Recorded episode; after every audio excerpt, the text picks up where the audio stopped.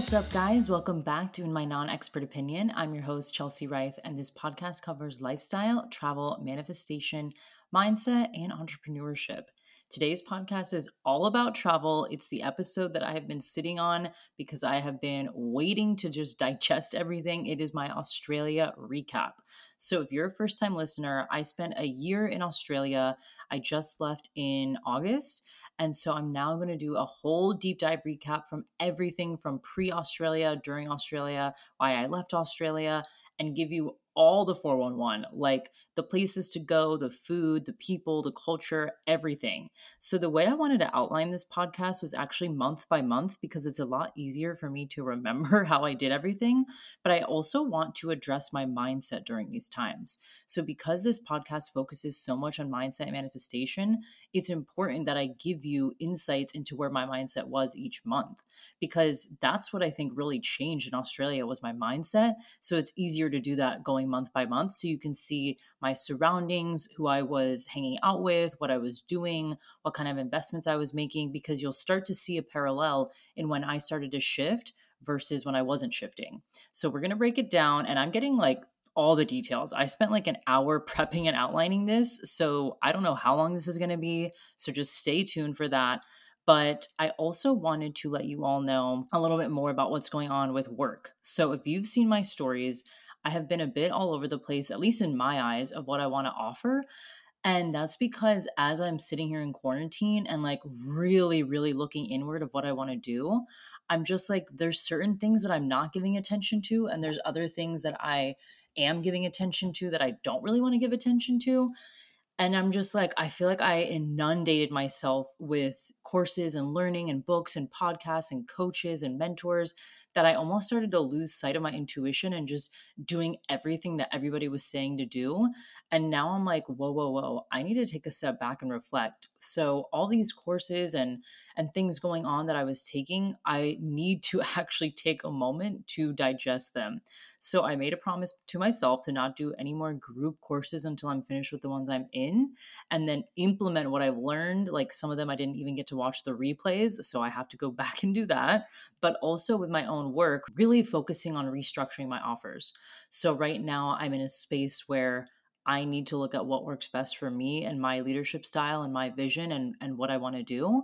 And so that obviously is going to take some reflection time. So I'm really going to take the next few weeks off and go inward and just reconnect with like my why and my bigger vision and not just do things just because someone said to do them or it's going to make me a lot of money or I'm going to it's going to be a quick fix. Like I'm just not in business for that and this business needs to work for me and right now it's not. So if you're someone that's like, well, what's going on? What is she doing? Like, what's she launching next? And maybe you do know, maybe I'm overthinking this, but right now, the one thing that's definitely launching is Mindset Bootcamp. So that's coming out January 11th. And this is the foundations of mindset. So, what I realized is my last course, which was awesome, it was six weeks. We learned so much. The ladies were amazing. Like, they were such powerhouses of women a lot of the feedback I got was that it was a lot of information. They were like, whoa, this is a lot to digest at once. And then I had guest experts coming in and we did bonus trainings in between. And I feel like I really fire hosed them with information. And I was like, wait, wait, wait, I need to go back to the basics. Like, Let's talk about what journaling even is and why it's important and the different ways to do it. Let's talk about meditation and why it's actually not boring and also different ways to do it. Let's talk about different ways to embody the future you because those are the foundations. And I feel like I kind of skipped through that in my course originally from this fall. And now I'm like, okay, we're just going to go back to the basics. So that's what Mindset Bootcamp is. So if you're someone that's like, well, I want to get started with my mindset, but I don't know where to start, or you hear everybody online being like, oh, just do the work. All you got to do is do the work. And you're like, well, what is the work? Then this course is exactly for you. Like, this is the work that I did. This is what got me out of rock bottom. These are the practices I still do today to get me out of rock bottom. So, it's really a mix of mo- multiple tools and modalities and ways to shift your mindset. So if you're interested, DM me and we will get you enrolled. Again, it starts January 11th and it's going to be 4 weeks long. And the way it's going to work is I'm going to drip feed modules, so I'm just going to release one module a week and then we'll have a Q&A call at the end of the week about that module. I feel like this learning style for me is also better because then you can watch and rewatch these short videos over and over and then come with questions to the calls. So let me know if you guys like that format too. I just took a course like that and I really enjoyed it. So I feel like that's how I'm going to reformat Mindset Bootcamp.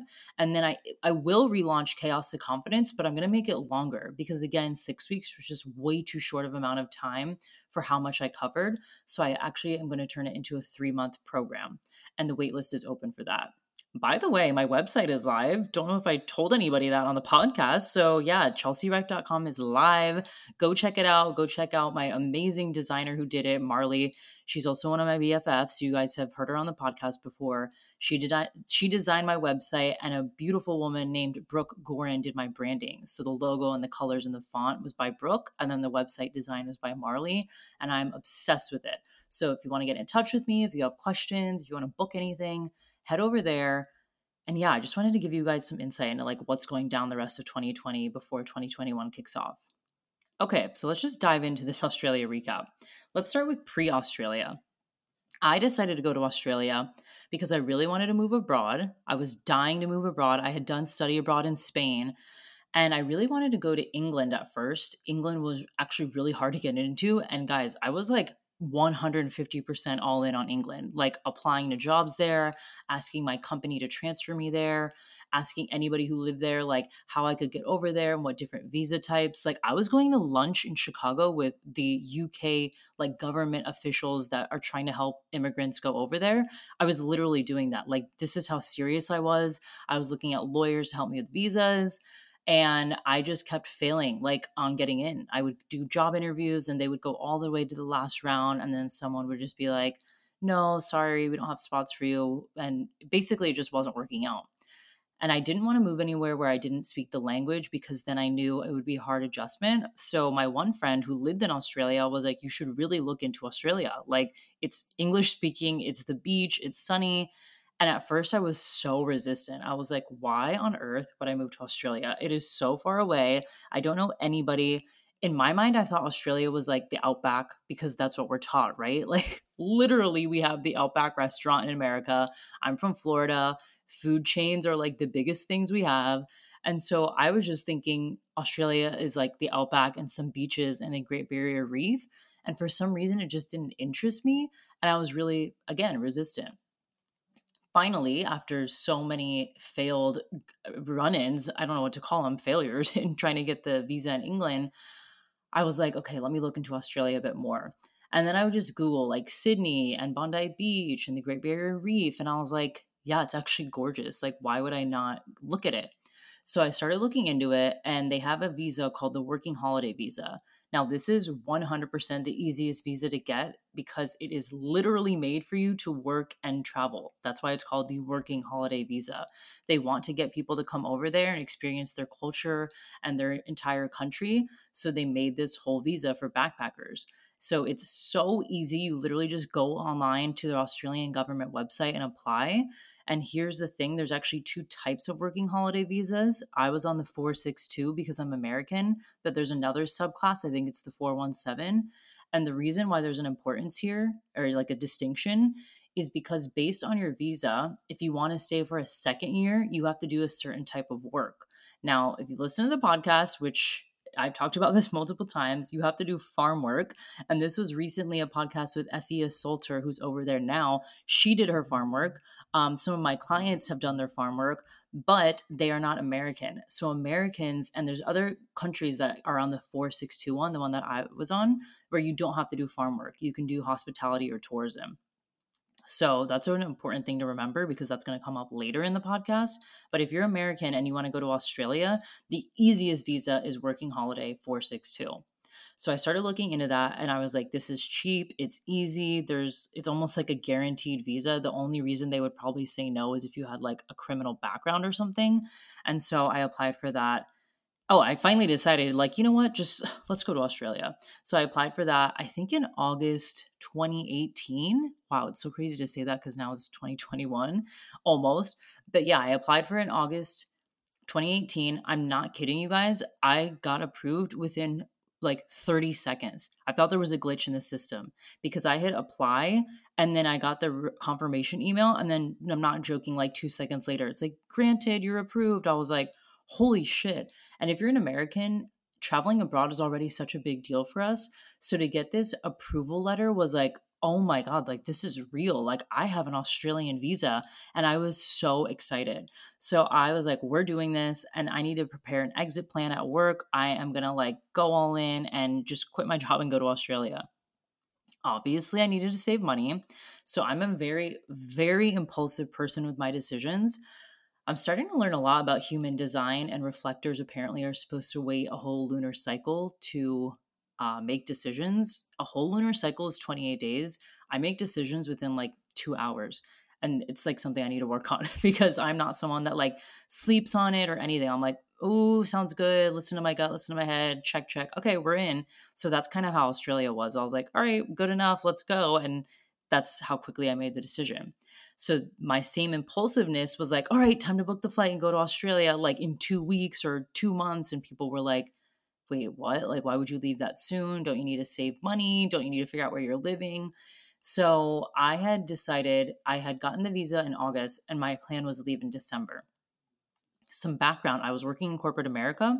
And so I, um, I was in sales and I wasn't really doing well at this time. So the reason for leaving in December was like, well, it's the end of the year. They're going to start fresh in a new year.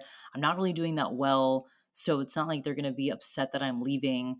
And that's how it is. Now, my friend's wedding was coming up in February 2019. And I think I had another wedding coming up. And so I talked to those friends and they were actually like, you know what? I, I would actually be really disappointed if you weren't at my wedding. And I was like, you know what? I'll stay because then I can save more money. I can go to the wedding. I'll, you know, whatever. Those are that's a good plan.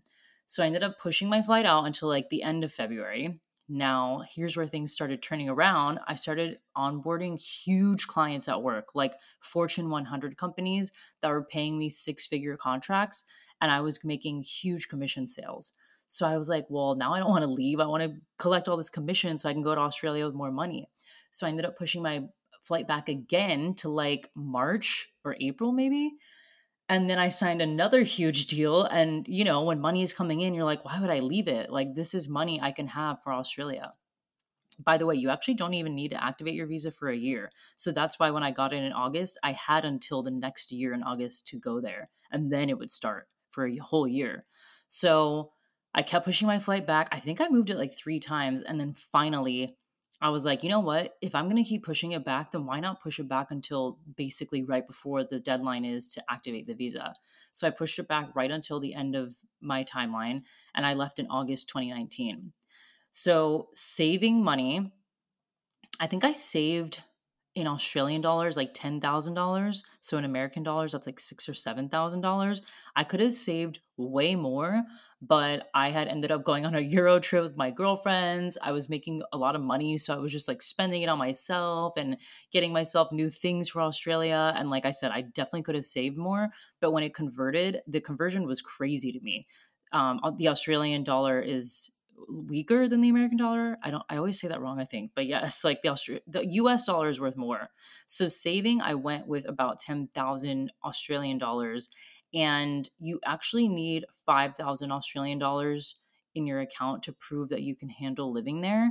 Now, this is like kind of arbitrary because it's it's totally dependent on like how you live, right? Like you could live in a hostel and live so cheaply or you could go live in an apartment by the beach. Like and obviously it'd be more expensive. So they say the five thousand dollars, but that's just to prove you can live there. Um, but that's all relative, right? So I would say it would be nice to go with $5,000 if I was going to make that recommendation because then you don't have to worry. Like you can go travel, you can stay in hostels, you can stay in Airbnbs, you don't have to worry. So I really liked having the security of getting there and not having to immediately find a job and run around. So I would definitely try to go with as much savings as possible because it's so easy to make friends there too. And they'll ask you, like, hey, do you want to go run on a trip? And it's like, yeah, sure, I have the money. Why not? So definitely go with a chunk of money so you can travel and not run to get a visa. So, how did I prep for this? I talked to all my American friends over there. Funny enough, like three girls from my hometown in college lived there in Sydney. And so I talked to them about everything like what's it like apartment hunting? How do you adjust? How do you make friends? Like just constantly dming them and messaging them. I joined facebook groups like expats in sydney and backpackers in sydney and anything i could and i was just constantly reading everything I could get my hands on, reading every site and blog, any YouTube video, like any piece of content I could consume. So it, kind of eased the anxiety because I had prepared myself so much with this knowledge that it didn't feel like I was just landing on Mars and trying to figure it out. I was like, oh, yeah, I've read about this before. I remember reading this on a blog. I remember listening to that person that was my friend that told me this. So I like to do that when I have a big change coming up, is like familiarize myself with the surroundings and just the culture and the people as much as I can online. And then it helps when you get there.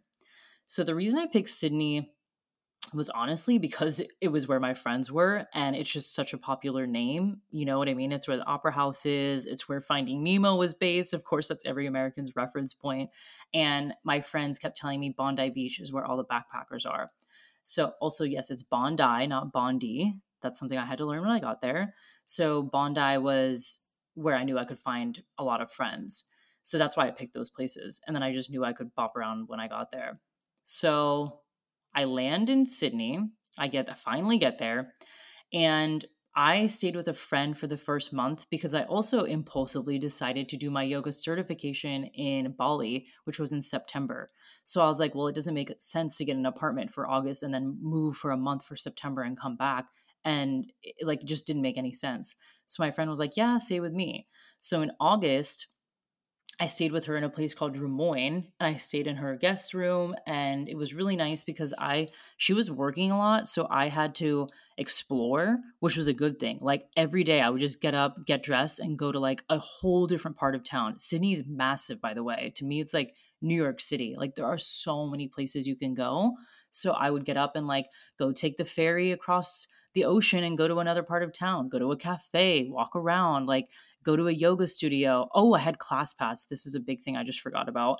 ClassPass, where you can bop around studios. So, this is actually a really fun way to get to see Australia because I would book classes at different parts of the city and then see what the places were like. So, I could also see neighborhoods I wanted to live in. And that was really fun to do. So, that's what I did in August let me pull up my notes here because I know there's more.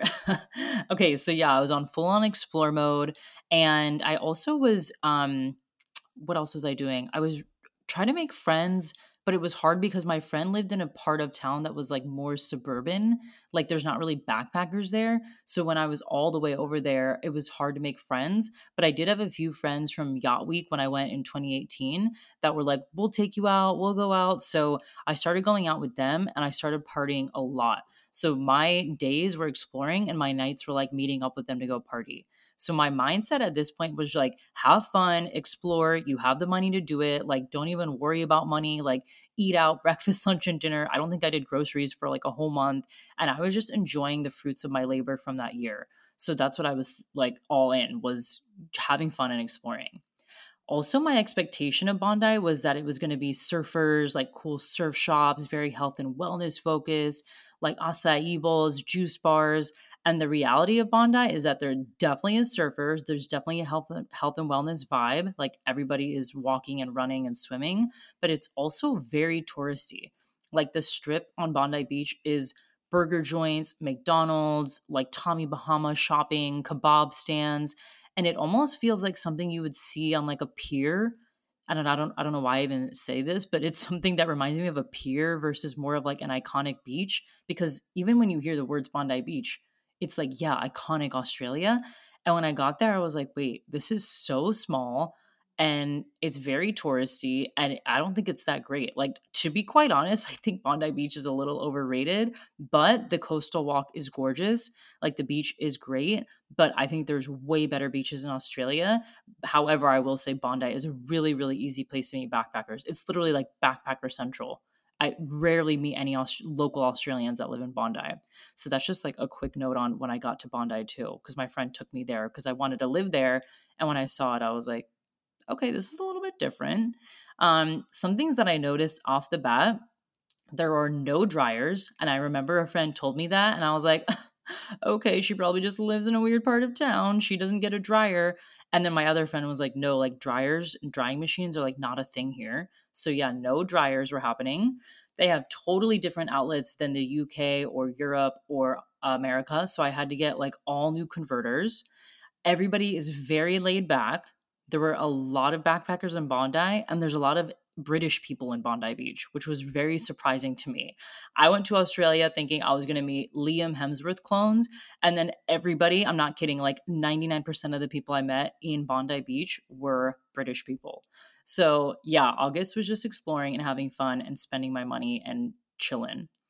So September comes along and then I have my training in Bali. And my reason to do this training in Bali was like when I quit my job, I was kind of just like, fuck it. We're going to like eat, pray, love, you know? If I saved all this money and I'm on this side of the world, like, why not have as many experiences as I can? And I really loved yoga. And the intention was not to like go be a full time lucrative yoga teacher, it was more just to learn about the the behind the scenes of it because I really enjoyed it so much and it helped so much with my mental health that I was like why not it would be fun to just go for a, a month and and do it so I get to Bali and the training was in Ubud. And let me tell you all, this was the kickstart of my healing journey and an emotional roller coaster. Ubud is exactly like you would see in the movie Eat, Pray, Love. It is so energy healing. Everything feels like ancient and traditional and just like very healing, like I said. Everything is vegan and raw and traditional.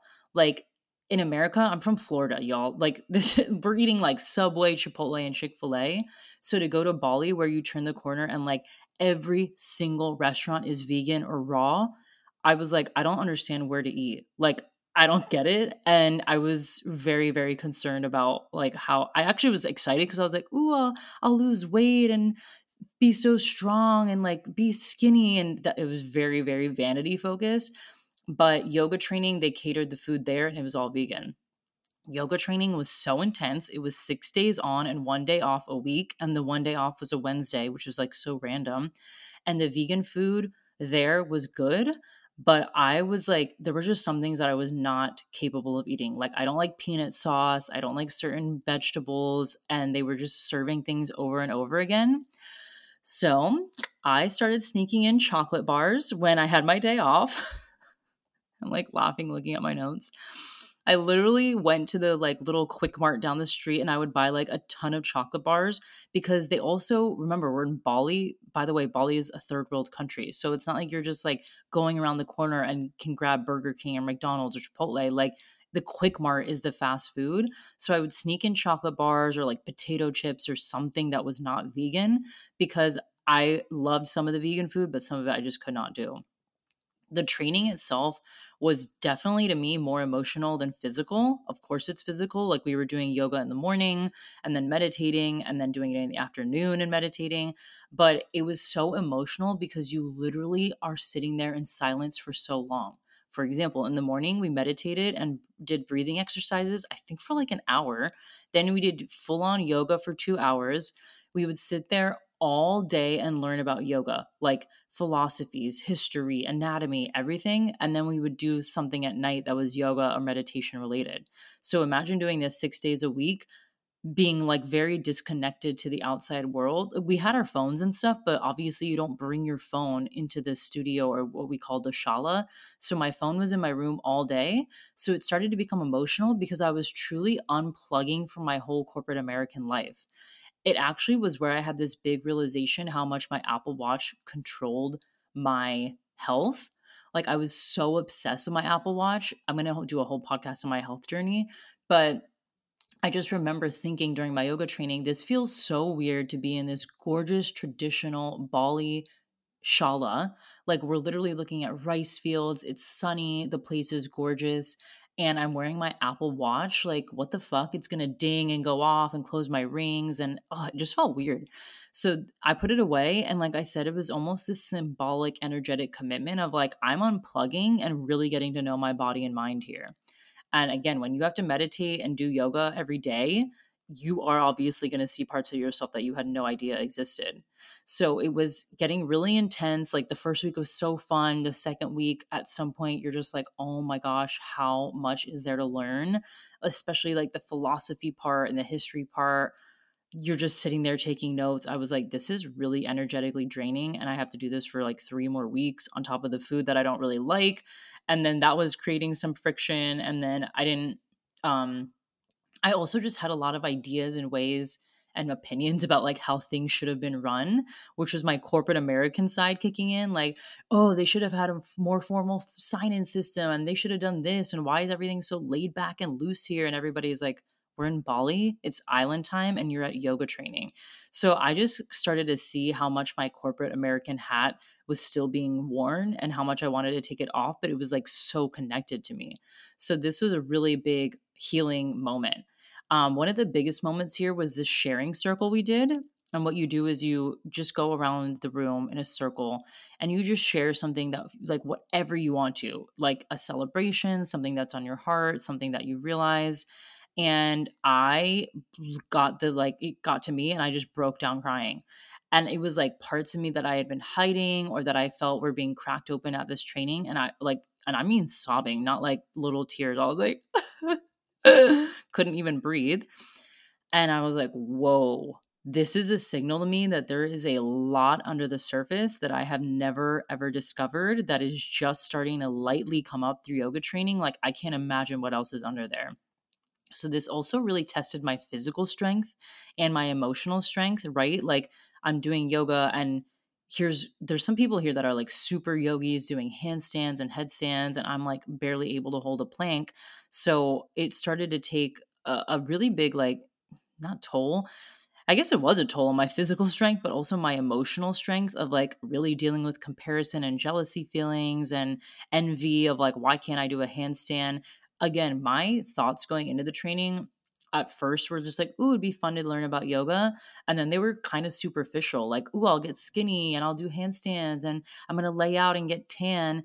And then I'm telling you, like, day two, I was like, oh, no, no, no. This is about to be a fucking roller coaster ride through my own emotions. And so towards the end, I just started to notice the shift within myself. Like, something I'm really grateful for were the people there. There's two people particularly, shout out to Brittany and David, who were just very honest with me and like gently and lovingly would call me out on my bullshit. Like, for example, when I was going all in on this yoga training, like thinking they needed more formal processes, my friend Brittany was just like, Chelsea, we're in Bali at a yoga training on an island. Like, that's just not how they operate. Like they're just chilling, relaxed, laid back. And I was like, no, they need this is training. They need to be more formal. And she was just like, you need to chill.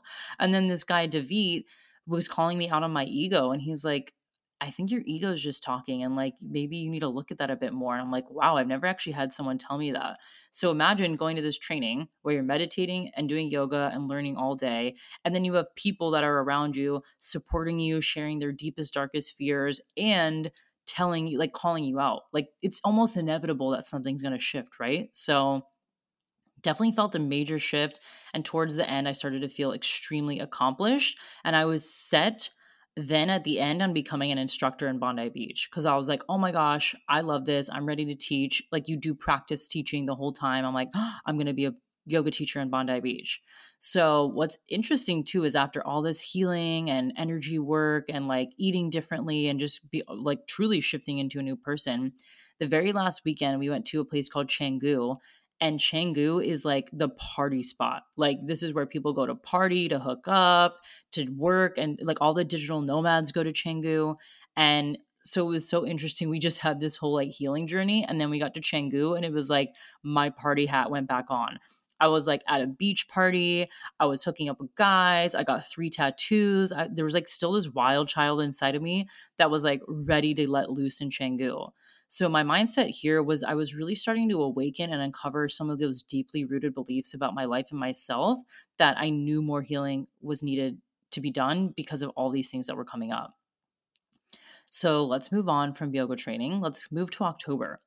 October, I get back to Bondi and I start realizing that my savings are dwindling and I need a job and a flat ASAP. I was like, okay, like party time vacation is over. You need to get your ass in gear or you're going to be like living in some shitty hostel with 16 people in a room. And that wouldn't be a problem if I was younger, but I I was 28 when I went over there. So I was like, I don't really want to live in a 16 person bedroom hostel. So I ended up um, finding a flat on the beach through a Facebook group. And here's something that's so interesting it's so different getting a flat in Bondi Beach than it is in America. There is no lease, there's no paperwork. or anything, you can find it on Facebook Marketplace and all you do is send a deposit, move in, and it's the same exact thing to move out. You just find someone to replace you and they send you the deposit and then they deal with it after. So people are moving in and out, in and out all the time of these apartments. It's like the craziest thing. I couldn't comprehend it. I'm like, where do I sign? Where's the landlord? Like, can I do a walkthrough? What about moving out? Do I have to give notice? And it was like, nope, come check it out. Like, literally messaging people on Facebook Marketplace, just checking out the apartment. And if I liked it, send them money on the bank app and then move in. So, because of this, because it's so easy to move in and out, like I said, people come in and out of the apartment all the time. So I was only in my apartment for like three weeks. And I think I already had had like two roommates or like two new people in the room or in the house. So it was just so weird. Cause you know, in America, you like move in with a friend or a boyfriend and then that's it. You're like set and you live with them for a year. This was like living with multiple people, very short term, very in and out. It was like a concept I couldn't comprehend. So I was actually the oldest one in the flat, and I shared a room with a girl from the UK, and actually everybody was from the UK. Now, they all did their farm work together. So remember, in order to get a second year visa, if you're not on the visa I was on, you do farm work. So these people all lived together on the farm and then they moved to Bondi together. So they were this tight knit group. And I actually found myself having a very hard time adjusting, even though I feel very sociable and that I can make friends easily. This felt like a group of like truly the show friends, like five BFFs. Some of them had dated, some of them were just like lifelong friends. And then here I come, this like random older American just in the house. And this t- house was tiny, or this apartment. So, yeah, I was having a hard time adjusting. And I didn't really have time to think about it though, because I was like, I need to find a job. Like, I don't really care about making friends. I need a job so I can actually pay the rent here. So I was running around like a mad woman. I printed out my resume, ran all over the place in Bondi Beach, like literally door to door, just handing out my resume everywhere. And I found a job at a gelato spot. So if you saw any of my stories throughout the year, I had to wear the fucking ugliest outfit, like a little gelato hat, this like formal little t-shirt, or like this, I don't even know, button-up shirt. It was so silly. Um, but it paid well, like uh, definitely better than American minimum wage. It was like 25 Australian dollars an hour. And they needed me to be a manager because I was older and I would start like the next week. So I was like, hell yeah, pays well. I'll be a manager. I start next week. So I also wanted to work in yoga. Remember, at the end of my yoga training, I was like pretty all in on yoga teaching. So my friend had sent me this person that was teaching free yoga at Bronte Beach, which is the beach right next to Bondi. And she's like, You should teach there and practice. I was like, Hell yeah. So I started teaching for free at Bronte Beach. And it was really nice for me because it was a gorgeous setting. Like, I think Bronte is absolutely gorgeous and people i was it was a way to meet people and i was getting my teaching skills in and practicing so that i could get like testimonials and a community and people following me and i really was starting to understand how active and truly laid back people were but it also made me realize when i started looking at studio jobs how competitive the wellness and health world was in australia.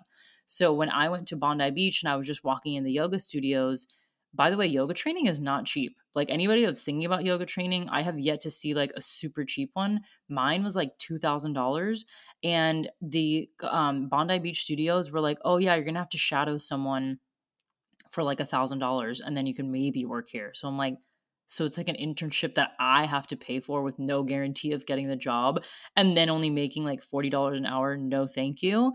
So I just started to kind of give up on that dream. But then I was going really all in on t- teaching on my own, which I'll get to in a second. So I was making my friend I was making friends with my flatmates and then my friends from Yacht Week. So remember I had friends from a vacation that lived there and it was really helpful because then they would take me out and introduce me to other friends. So I was like starting to meet more people, getting way more into like teaching yoga and figuring out what I wanted to do and then working at this gelato spot. So my mindset in October was like still wanting to have fun, but I was getting a little bit worried about money because I was low on savings and I still wanted to do some type of healing or wellness work because that's I had just had so many breakthroughs in um, Bali. Also with dating and boys, I was very much in like party mode and like short-term flings and hookups. I was not like in it to meet like some husband of mine, which by the way, people were asking me when I moved to Australia like, "Oh, are you going to find a husband?" I'm like, what the fuck question is that? That is so weird. That is a very risky, expensive, and odd way to go, quote unquote, find a husband. I'm pretty sure I could have done that in the States and saved myself a lot of time and headache and energy. So, yeah, I did not go to Australia to find a husband. In fact, it was the opposite. I was there to like meet anybody and everybody I could. And I was starting to party like harder, which was funny because I had just left Bali and like realized maybe I want to stop partying. But then when you're in Bondi Beach, by the way, this is another thing. Their seasons are like backwards from the US. So their summer is like November, December, January, February. So in October, you can imagine it's starting to get sunny, it's starting to be summertime. My mind was like, ooh, party, brunch, go out, clubs. That's where I was like mentally with partying. So I did have that underlying feeling though that yoga or wellness was going to be part of my future. So, November, I tried to get work at a big yoga studio and they ended up hiring me at the yoga excuse me at the yoga studio for marketing but only one day a week so now i had two jobs where i was doing the gelato job and then i was doing this one day a week marketing job but here's the catch this marketing job was the exchange for free classes and paid expenses so I could get classes at the yoga studio completely free and they would cover all my travel expenses to get to the studio. So I didn't mind this because in my mind, I had just hit the jackpot. I was like, I am working for a yoga studio marketing at one of the largest studios, like they're all over Australia and I get to travel to Manly. And Manly is a beach that's across the Opera House. So you have to commute on a ferry. So I absolutely loved my commute. Like every single time I go I went, it was sunny. I had to pass the Opera House and get on the ferry. I would sit outside and just watch the water. Um, it was amazing. Like I loved that job for like the first few months because it was so much fun. Like it felt like this was my life in Australia that I was meant to do. It was like working for marketing at a yoga studio and traveling in the sunshine. And then even at the yoga studio, they, they were so laid back, like eating outside lunch for two hours, walking on the beach, like leaving early to do yoga. I was like, wow, I fucking love this exchange. Like, this is amazing.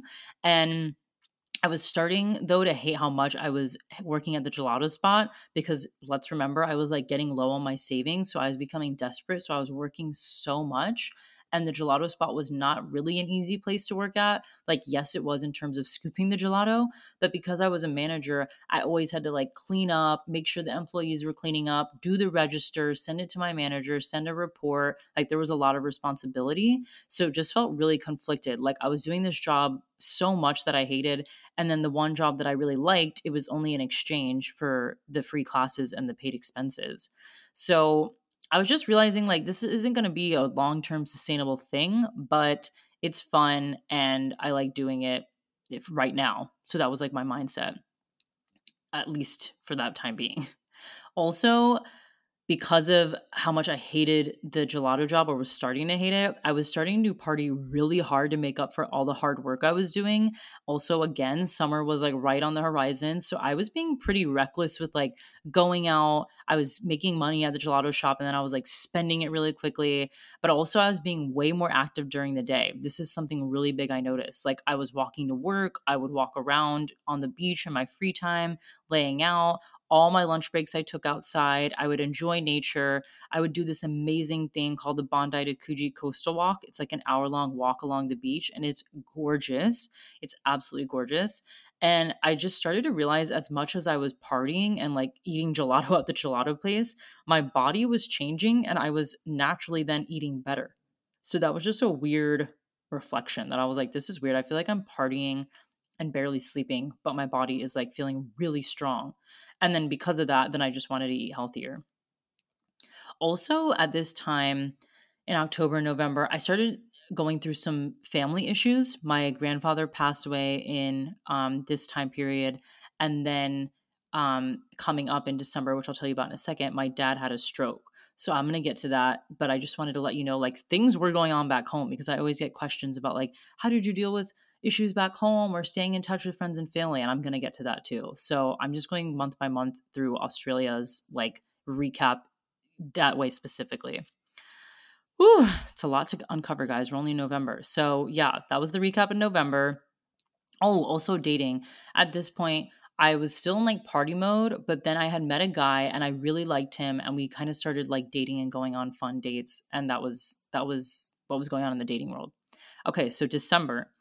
December now is full on summer in Australia. So I am getting so over working on weekends. And I was like, I need to find another job because I am missing everything. Like, I'm missing the sports games, I'm missing the beach days, I'm missing the parties, I'm missing the birthdays. Like, I need a new job. And it was just like impossible to ask for weekends off at the gelato shop because I was a manager. So they were like, no, we need you here. So I was like, fuck this. I'm applying for a corporate job. I applied, I don't even remember doing this, applied for a social media manager job at a music company, like a music, they represented artists and like through on fest through festivals. And I remember like three weeks later, they messaged me and we did an interview and I ended up getting it. So I was like, okay, that's crazy, but it was part time. Here's another weird thing about Australia. I mean, I'm saying weird comparing it to America. A lot of these big, huge companies and teams have a lot of these big companies have really small teams and hire part time. So the yoga studio that was massive, okay, like they had six studios all over Australia. They were so popular, like charge a shit ton of money to go to their memberships, uh, go to the studio. Their marketing team, I think, really was like one to two full time people, and then everybody else was like part time or casual or interns.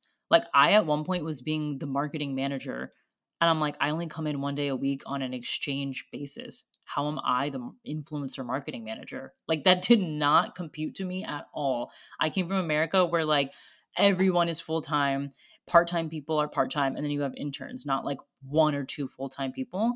And then that happened again with the social media job at the music agency. They also had me work part time and I was the social media manager. I'm like, shouldn't I be here every single day? Like, again, coming from the 40 hour plus work week, these things were not computing in my brain. So I now had three jobs. I was doing the yoga job where I was doing the influencer marketing for one day a week, the gelato job, and then the social media job. Now, the gelato job, I was able to scale back and it was easy money. And that's why I kept it because it was like, such a joke and so easy. And it was really close to my house, like a two minute walk. So I was like, it's like extra money to travel. And I knew I wanted to take a break and travel. So that was why I kept it. But I really started to hate the cleaning and the peppiness and the enthusiasm that's involved. And here's the thing the gelato shop was right across the beach. So I'd be stuck inside with these like fluorescent lights and stupid music and my stupid hat, just looking at the beach. And I was like, oh my gosh, I'm like starting to really regret how much I'm working here. But I was so scared to quit because remember, the yoga job was an exchange. So I would only be depending on the music company job, and I was only working three days a week there. So I was like, you kind of have to keep this gelato job. And the job market can get kind of competitive in Bondi because everyone is a backpacker and everybody wants work and everybody wants to make a shit ton of money to travel. So to me, I was like, I'm kind of lucky to have this gelato job by the beach because I'm making a ton of money and I don't have to do like some crazy job I don't want to do. Even though in my mind, comparing it to America, that's not what I wanted to do. But what I mean is like some of my friends were doing furniture removal and construction work and like cleaning work. And I was like, ah, I don't want to do that. I'm good with the gelato job. So the music place was cool at first. I found it so different from anything I've ever done. Like so many different personalities and people. It was a new industry I had never even worked in. Like I had no idea how the music industry operated. They gave me a lot of creative control. Like I was fully running their social media. And I started to be like, okay, this job is something that I could ask them to sponsor me instead of going to do my farm work or my hospitality work. So remember, I was on a visa where you have to do that work for the second year. I was like, screw that. I can ask this company to sponsor me. They also were throwing festivals and events. And I was like, this is it. Like, I'm going to ask them to sponsor me. Now, I started to realize so many parallels from the yoga job, though, because of the whole part time thing and not working full time.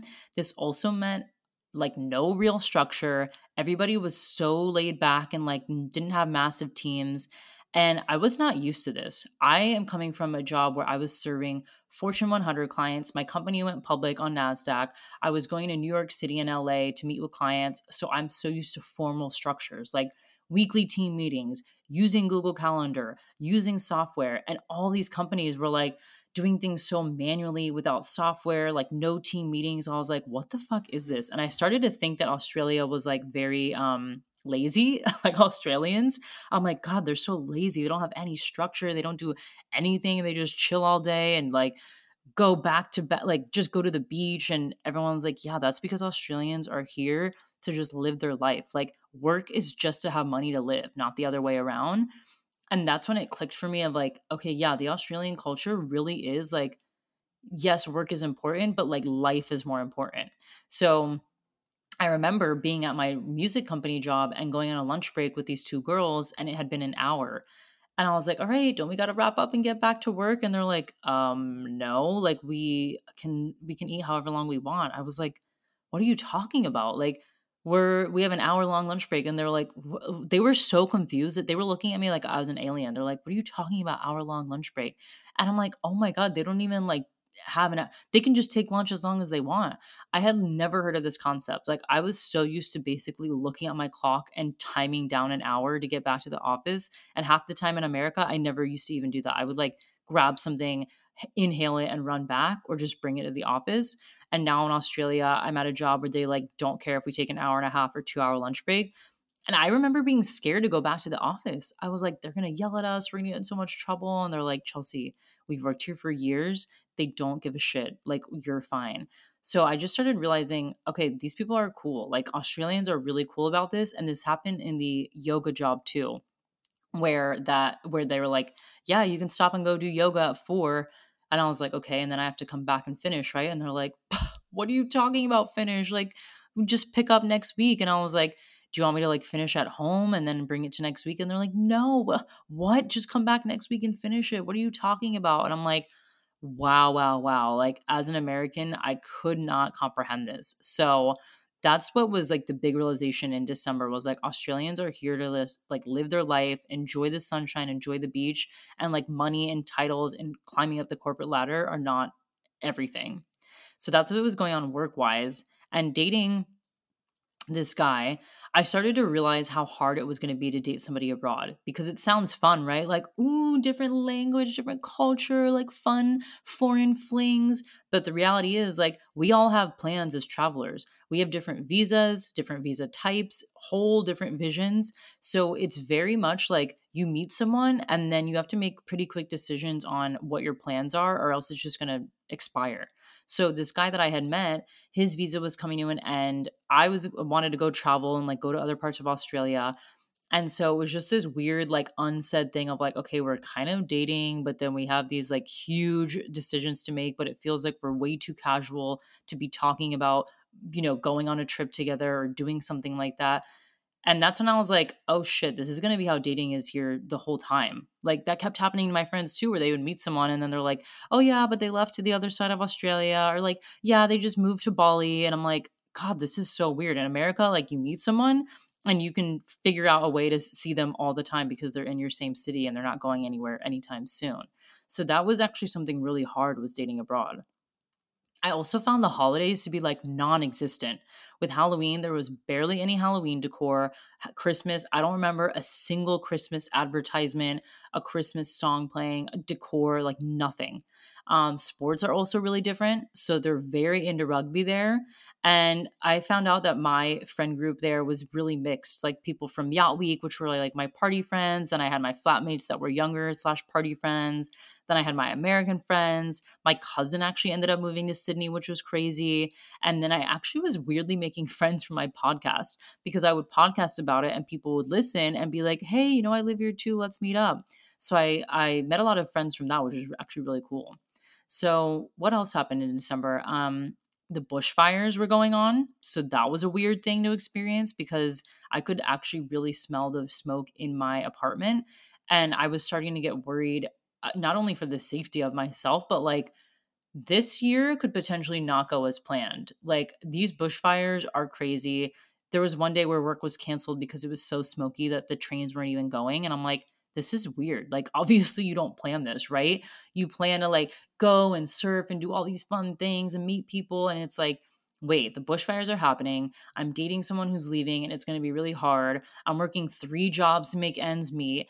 Like, my mindset was kind of like, uh, this isn't really what I thought it was going to be. Um, what else happened? I'm trying to think of.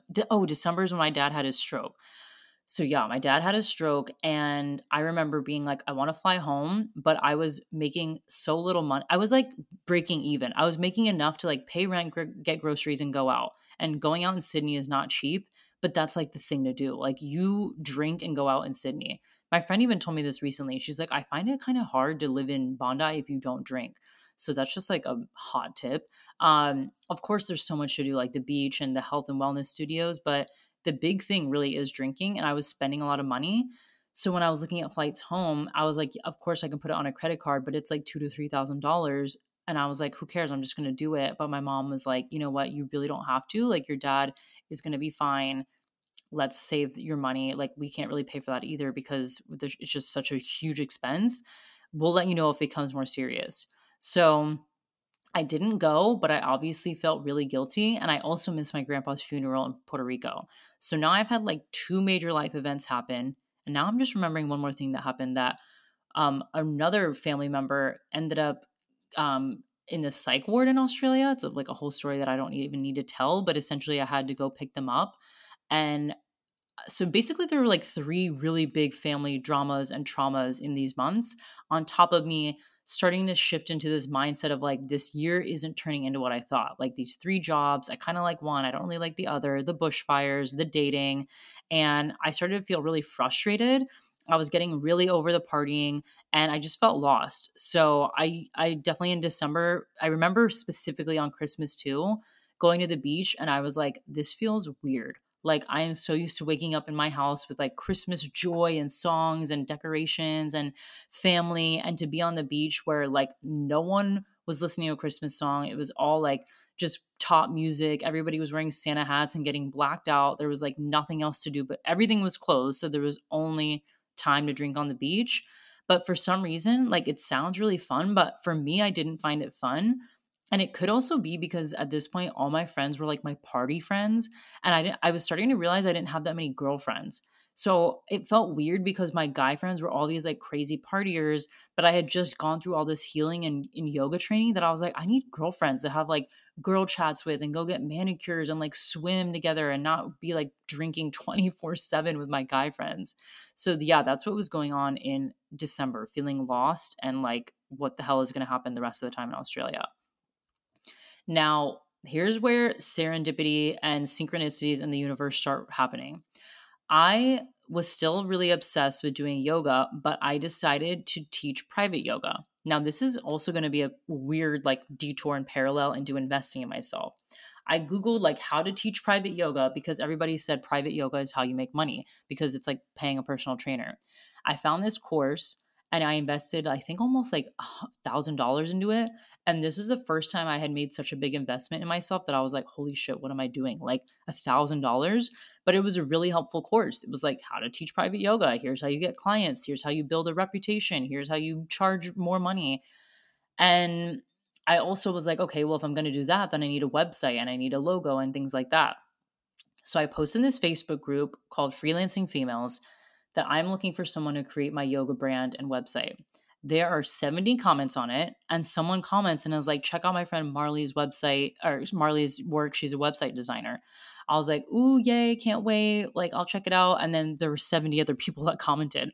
So for some reason i remember that comment standing out though because she had said marley is a special specialist in like health and wellness. So i was like great. Check out her stuff. I ended up chatting with her but i think i also chatted with like 25 other people and one thing that I remembered about Marley was that she had said she was moving to Bondi really soon. So I was like, ooh, that's interesting. Like, it was really important to me that someone was in my same time zone so we could just collaborate quicker. And I was like, that's a really big deal. So when I was looking at all the people in my spreadsheet, because uh, remember, 70 people commented, and then I think I talked to like 25 of them, I ended up narrowing it down to Marley and two other people.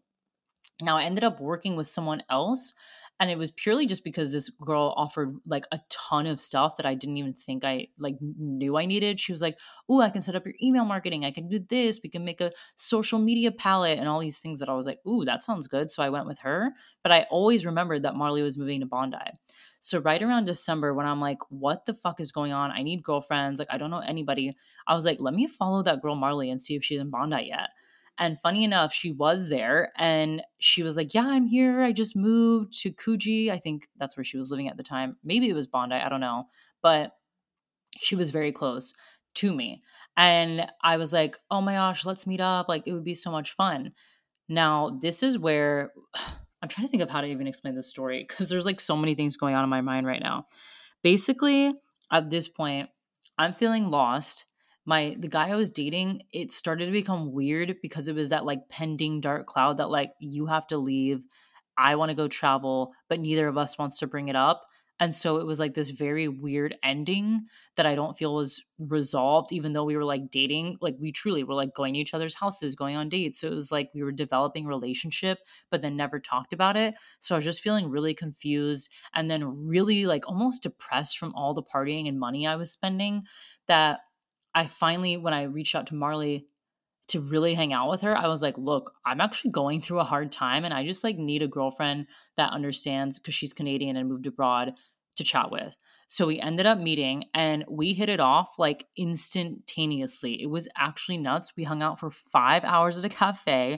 We talked about everything. She was talking about manifesting, astrology, the woo woo stuff, podcasts. I was like, what the fuck? This is exactly who I've been needing to talk to. Like, it was so crazy too because this whole thing I told you about in Bali about like energy healing, she was telling me about that. She's like, "Oh yeah, I just did a tarot card reading yesterday. Tomorrow I'm going to do this. I have a hypnotherapy session coming up." I'm like, "What the fuck? Like this is what I need." So Marley and I clicked instantly. We had plans to hang out on New Year's. Her birthday was in January, like literally the following week, and she's like, "I know this is kind of weird, but we're going to Byron Bay if you want to come." And I was like, "Fuck yeah." Like we just hit it off so well. And I was like, "This is what I needed." Was like girls to travel with that are into the same things I do.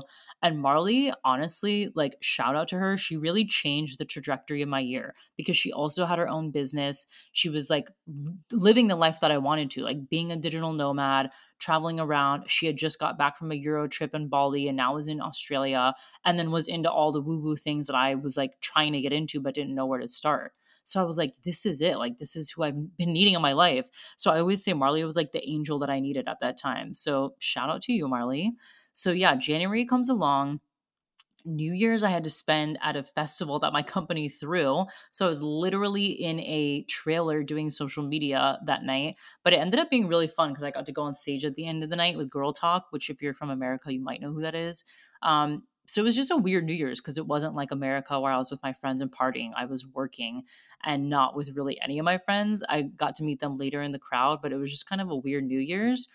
And again, going back to the holiday things, it was just weird. I was like, this was a weird Halloween, a weird Christmas, a weird New Year's. Like, I'm not sure about the holidays in Australia. So January comes along, spend New Year's doing in the trailer, and now I'm all in on this private yoga thing. So I invested into the the girl that got me the website and design, which by the way I love. My Yoga Girl Next Door branding is like some of my favorite branding. And the name Yoga Girl Next Door came from my teacher in Bali. He was like, you were so relatable with your teaching. I feel like you're the yoga girl next door. I was like, Bing, that's my brand name. so I ended up just like taking that website and everything. But let's see what happened. Oh, okay. So at this time, too, January is now where I'm going all in on yoga. Um, I'm starting to hang out with Marley a lot, and now me and this guy are not dating anymore. And it was really, really tough on me because I had just been I had been having so many flings. Like I'm trying to even describe it. Everything was just such such quick hookups that when this guy and I were consistently dating, it finally felt like, oh, this really could be something real and like a relationship. And so when it ended so weird, like we didn't really talk about anything and we just kind of stopped talking to each other and it was this like awkward thing and then and then we like ended it on text and then I saw him out and about and I was like this is bizarre.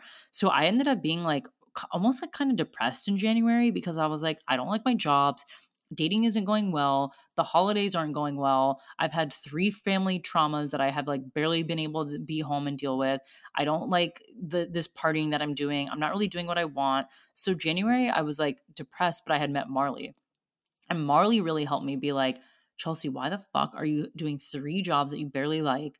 You have this amazing podcast and you have so many gifts to give people like you really need to focus on what you want to do and really that trip to Byron with her was when I started to heal because I started to realize how much fun the rest of the year was going to be. Byron was like my first trip that I did outside of Sydney. Like people think I was traveling all year long. I'm like, I was doing like little trips here and there, barely. So Byron was like the first trip I did. And Byron, by the way, I'm going to get to that, was like a whole other planet. Byron to me was what Australia was going to look like. Like beaches, juice bars, acai bowls, travelers with like hippie vans, everybody's in their bathing suit. Like that's Byron. Byron feels like you went back to Woodstock. So I was like, holy shit, I got so excited for the year again. I was like, this is so much fun. I knew I needed to let go of one of the jobs, but I didn't know what to do. And the conversations I was having with Marley were just really helpful. Like they opened up my purpose. They they really helped me like find clarity. And so then I was like, I'm going to be a podcast coach. Like she was like, Yeah, you're good at podcasting. You have like amazing guests. You know what you're doing. And I was, because I had invested in that one course around private yoga, and I realized that girl was like a business coach, the whole coaching thing started to come up to me where I was like, I didn't know what that was before until I invested in that course. And then in January, I had invested in this other course called like Self Love by Marissa Lace or something. And I remember being like, who are these people? like, who is this girl that's like teaching about self love? Who is this girl that's teaching like business about yoga? Like, what are they called? And they're called coaches.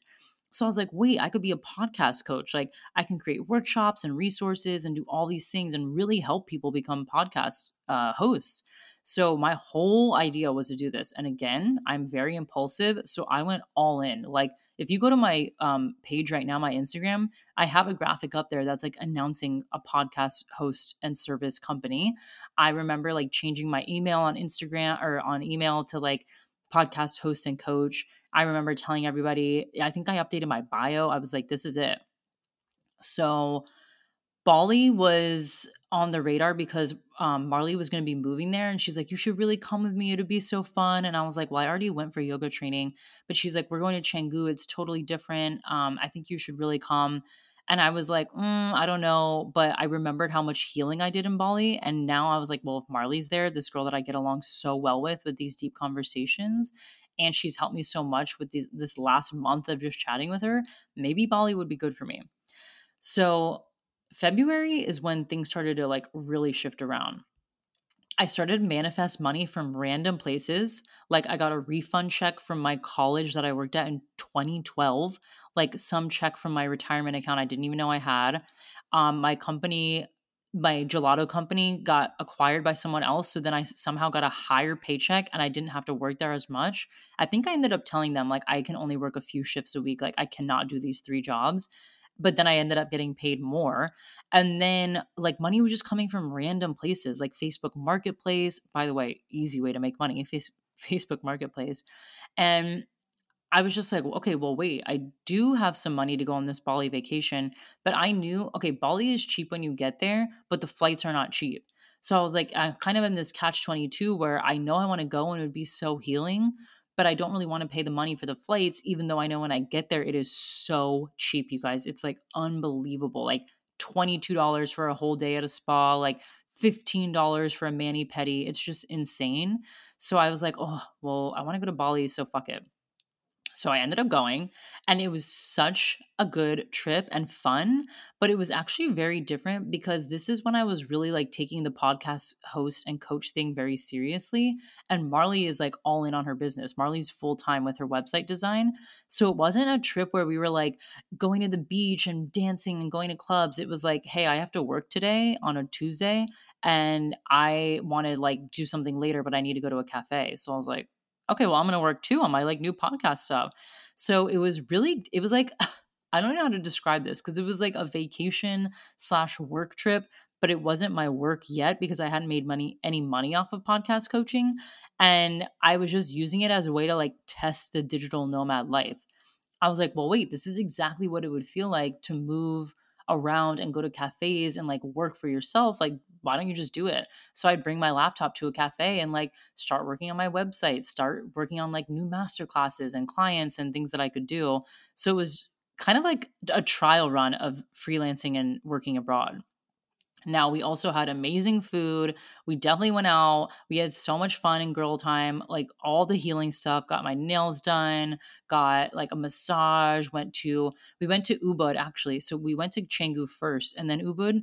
We did a cacao healing manifestation ceremony. We did a palm reading, yoga, like, it was so much fun and i was like wow this is exactly what i needed like this is the time that i this is how i want to spend the rest of my time in australia so this is where I also got my snake tattoo. I got my first three tattoos the first time I went to Bali, and then I got my fourth tattoo as a snake.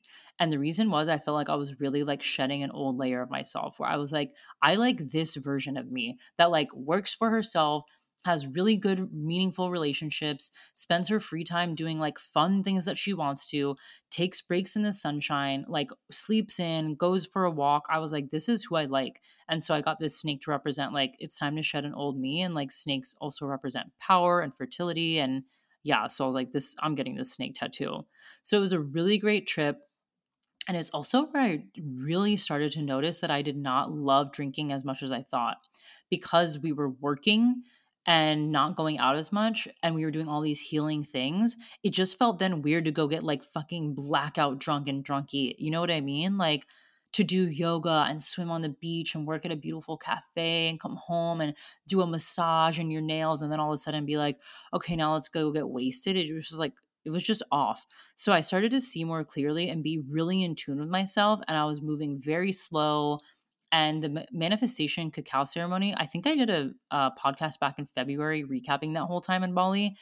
That was crazy because i thought it was going to be this like fun little manifestation ceremony like write notes in a jar and like i don't even know what i thought.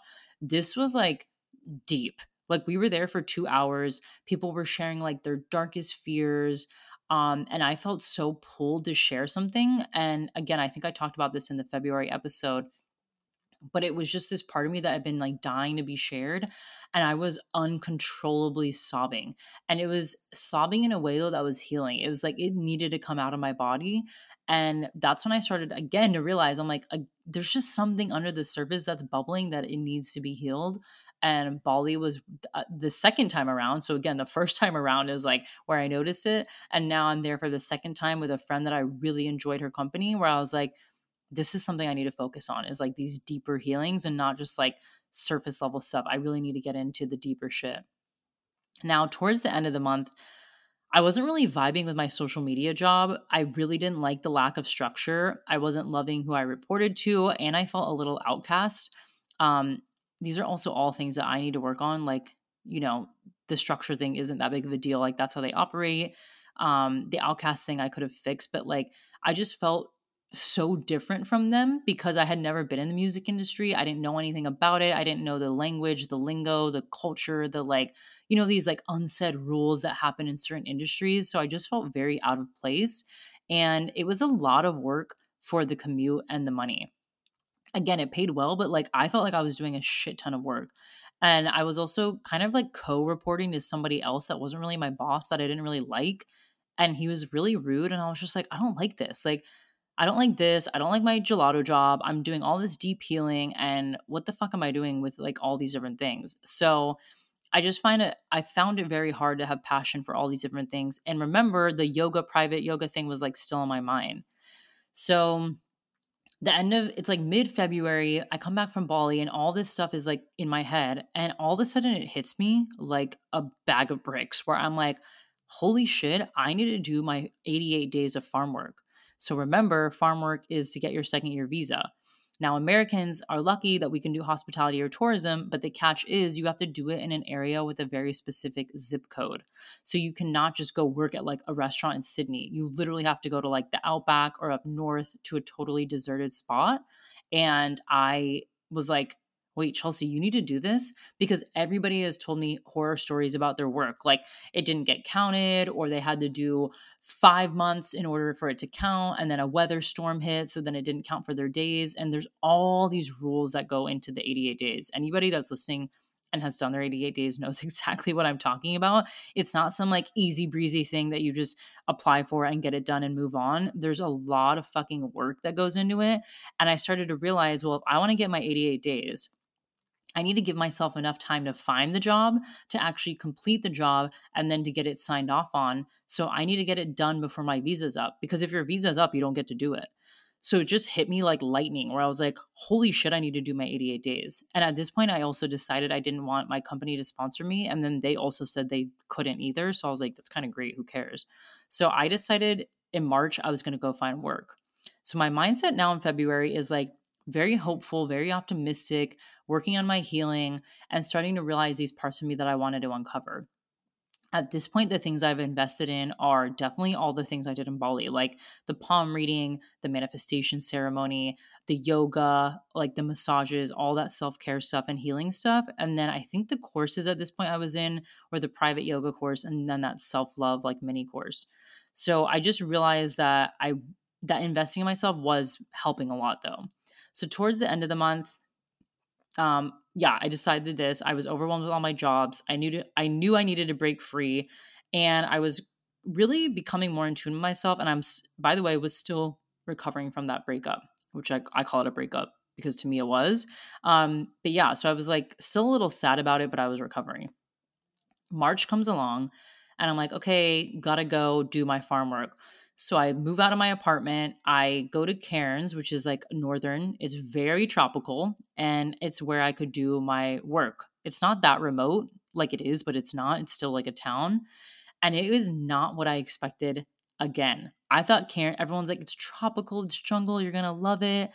And I got there and I'm like, there's no beach. It's like a weird I don't know how to describe it. It's like a barriered beach because of the alligators. And this is what people are talking about when they make fun of Australia. Like all the crazy animals are in Cairns and up north. Like the poisonous spiders and the frogs and the alligators. To me, if you're from Florida, it felt like Gainesville, like very swampy and Everglades and very, very slow. I remember being like, what the hell is going on here? I had come from Sydney, which is like hustle bustle. Everybody's doing stuff. Everyone's out at the beach. Bali, everyone's there zipping around on scooters. And I felt I got to Cairns and it was like a ghost town. I'm like, what the hell happened here? And apparently, it was rainy season. So, rainy season, like no one goes there because there's nothing to do and no place is higher. So I was like, well, great. This is perfect. How am I going to get my farm work job or my remote hospitality job if nothing is hiring. So I ended up staying at this hostel and I funny enough ended up meeting two American girls that were in my room that worked at the hostel and they're like you know you could work at this hostel and get your work done. So I was like, okay, yeah. And here's the thing I didn't love the hostel. Like, this was one of the hostels that I was like, I don't really want to live in. I had at this point turned 29. And I was just like, I don't want to really be here. Like, I feel like it's like, oh, it's like the hostel that like partying all the time, really, really cheap food. Everyone's like just trying to get drunk. And I was like, oh, I don't know if I want to work here, but I'm also desperate to get my job. So this is also when COVID news started to trickle in, and I was feeling very off. So I felt very out of my environment with like Marley didn't come with me, right? So Marley has her own life and job in her website design business. And obviously, my friends had their whole lives too. Like I had to leave to do this job. So I had like no friends. I didn't, I felt like I wasn't relating to anybody. I didn't like this party hostel and I was literally handing out resumes left and right, and like not one single person was even giving me the time of day. So finally, I got a trial at a travel agency, and I was literally on the sidewalk talking to people, trying to get them to sign up and do a tour. So, you know, when you just walk up and you're like, hey guys, what are you doing? Want to check out our new tours coming up? But to me, that was like the dream job for this work. I was like, hell yeah, I get to do this type of work instead of working on a farm and get paid well and go on these trips like hell yeah. So i did this trial and i didn't get it and i was disappointed because i was like oh where am i going to work? And i'm not kidding it was like a sign from god himself or herself or the source universe whatever you want to say where i was like wait, I do know one girl that used to be in, um, that used to do her farm work up in Cairns. Let me message her. And she went to my college. Okay. I don't even remember being friends with this girl. So I messaged her and I was like, hey, girl, I'm in Cairns. I'm looking for a job. Like, do you have any leads or ideas? And she's like, actually, there's a recruitment agency there that places backpackers in their 88 days work. I was like, what the fuck? that's crazy. I've never heard of that system. So I go visit this lady and she is like immediately like, yep, I can get you a job here. We can place you here. You're good to go there. I'm like, oh, okay, perfect. So she ends up telling me about this place in Western Australia where I could work at a really fun bar and I could be a nanny for the owners for accommodation. And at first, I was like, mm, don't want to go to Western Australia. By the way, when you go to Australia, for some reason, everybody wants to go to the East Coast and do the trip up the East Coast and then go to the West Coast. But I think the West Coast is really underrated. But it is because there's more like outback and like the red rocks type of thing in the West Coast. But because I had been like brainwashed to think like nothing was in the Western Coast, I was just kind of like, mm, I don't really want to do that. I don't want to work at a bar. I don't want a nanny. But then she's like, um, let me show you where they live. And they lived in a mansion. So I was like, okay, I'm right now in a hostel where I don't even like I don't even like it. The showers are gross. I don't like the the only people I liked was like my one roommate. So I didn't really want the job there. And then the COVID news was like coming in and um, I was just like, this feels like something feels off with working at this hostel. So when she showed me the picture of this mansion and a beach and Broome, which by the way, go Google Broome. Broome is like the pictures you see when you Pinterest Australia, when you Pinterest search Australia, like the red rocks, the blue seas, like the quiet, the pink sand. I'm like, wait, that's Broome? Like, hell yeah. So my mindset at this point was, like, okay, I'm nervous, but I know I need to get out of here and I need to find a job or else I'm not going to get my 88 days of work. So, the end of March, I decided to take that job. By the way, I took a 24 hour bus and then a flight. So, I think I traveled over 35 hours. And this is like the week that COVID news was blowing the fuck up. So now I'm like, this was, I think, maybe two days before I was leaving the hostel I was even talking to the girl in the hostel. I'm like, why is no one taking this COVID thing seriously? Like in America, it seems really bad. In Europe, it seems really bad. And everybody in Australia was like, da da da. I even went on a tour and they made a joke about it. Like someone sneezed and they're like, ah, coronavirus, da da da. Like it was not being taken seriously. And so what happened? Okay, yeah. So then when I asked my friend, she was just like, yeah, I don't know. It's not a big deal. And then all of a sudden, it was like a ghost had hit the hostel and told everybody about it because all of a sudden like half the staff went home they were changing their booking systems like no one could book anymore people were checking out left and right like the checkout desk was a mess they had to make like new policies on social media and i was like okay this is a, like a really big deal. And i remember someone said well broome is so western and so remote that you'll probably be fine. So i remember being like well that's even a better reason to get the hell out of here and like get out of this virus area and go to western australia. So this is where things were starting to shift for me too because I was like, well, you're gonna like start. I, I was a little scared, right? I was like, you're gonna be nannying for two kids that you don't know. You're gonna be working at a bar, and I've never worked at a bar, and you don't know anybody in Western Australia. And luckily, I ended up meeting an American like two days before I left who she was looking for work. And she was like, Wait, who is this person you went to? I was like, Oh my God, go talk to her. Maybe we could work together. And she went and talked to her, and she's like, Yeah, actually, they need someone else to work and they need another nanny. So, me and this girl that I had just met in Cairns were ended up like we ended up being friends and she ended up coming with me to Broome. So I was like, thank God. So my mindset was now like a little bit better because I was like, well, she's coming with me. I don't have to worry too much. I have an American friend and that's exciting. So April comes. Now we're in April. And I am not kidding. The next day that I arrive from this 24 hour bus, the restaurant and bar that I'm supposed to work at gets shut down because of COVID. And there are a lot of rumors swirling around. I'm hearing that it'll only be a few weeks. We can keep the place open, but you have to social distance. Then I'm hearing backpackers will get extensions, and there was a lot of uncertainty. And I started panicking because I didn't know the impact. Again, Australia, I feel like got the news last, but then reacted quick. But because we were getting the news last, I was watching America's numbers spike up and I was like, what the hell is going on here? But then I was like, well, it doesn't make sense to go home because it's so bad. And I don't even know how flights are working. I actually looked up flights and they were like $10,000. So I'm kind of freaking out and I'm like, well, now what am I going to do? I don't have money to work because I'm not making money because the restaurant shut down. I don't really have a ton of money because I just spent a whole month in Cairns at that hostel. And obviously, I need to eat. And then I went out a few times. So I'm like running low on money. And I'm a little confused about COVID. Like, do I fly home or not? So April was very weird because it was like so uncertain what was happening. and I, there were so many rumors going around and also i was like convinced by so many people that broome was so isolated that we wouldn't really get the virus and so i was kind of just assured that it wouldn't be that bad and just stick it out. Now my friend who was with me was very active like she used to be a kickboxing trainer she used to work at a gym and do personal training and so we were like well we have nothing else to do but like watch these kids and work out right? Because the restaurant was shut down. This is where I had a really big shift, like my third big shift. So I feel like my first two were like in Bali and then just realizing my pace in Australia was like slowing down and moving differently. Also, I like never weighed myself, never counted calories, never like worried about what I was eating because Australians didn't. So I just started to notice that like my body and mind were changing slowly but gradually. So when this girl and I got to Broome and we realized there's nothing else to do but like work out and get active, it was actually kind of fun. Like the house, remember, we're in a mansion too. So it was pretty sick to go from living in like hostels and small apartments to living in a mansion, having our own rooms. They had huge spaces and patios. So we're like, we should just like work outside every day or work out outside every day. Now, with the kids, they were like my biggest learning lesson. And I feel like I need to do a whole separate podcast about them because when I got there and I heard nannying, I was thinking like, yeah, we're gonna like play with them and get them dressed and feed them and whatever, have fun with them.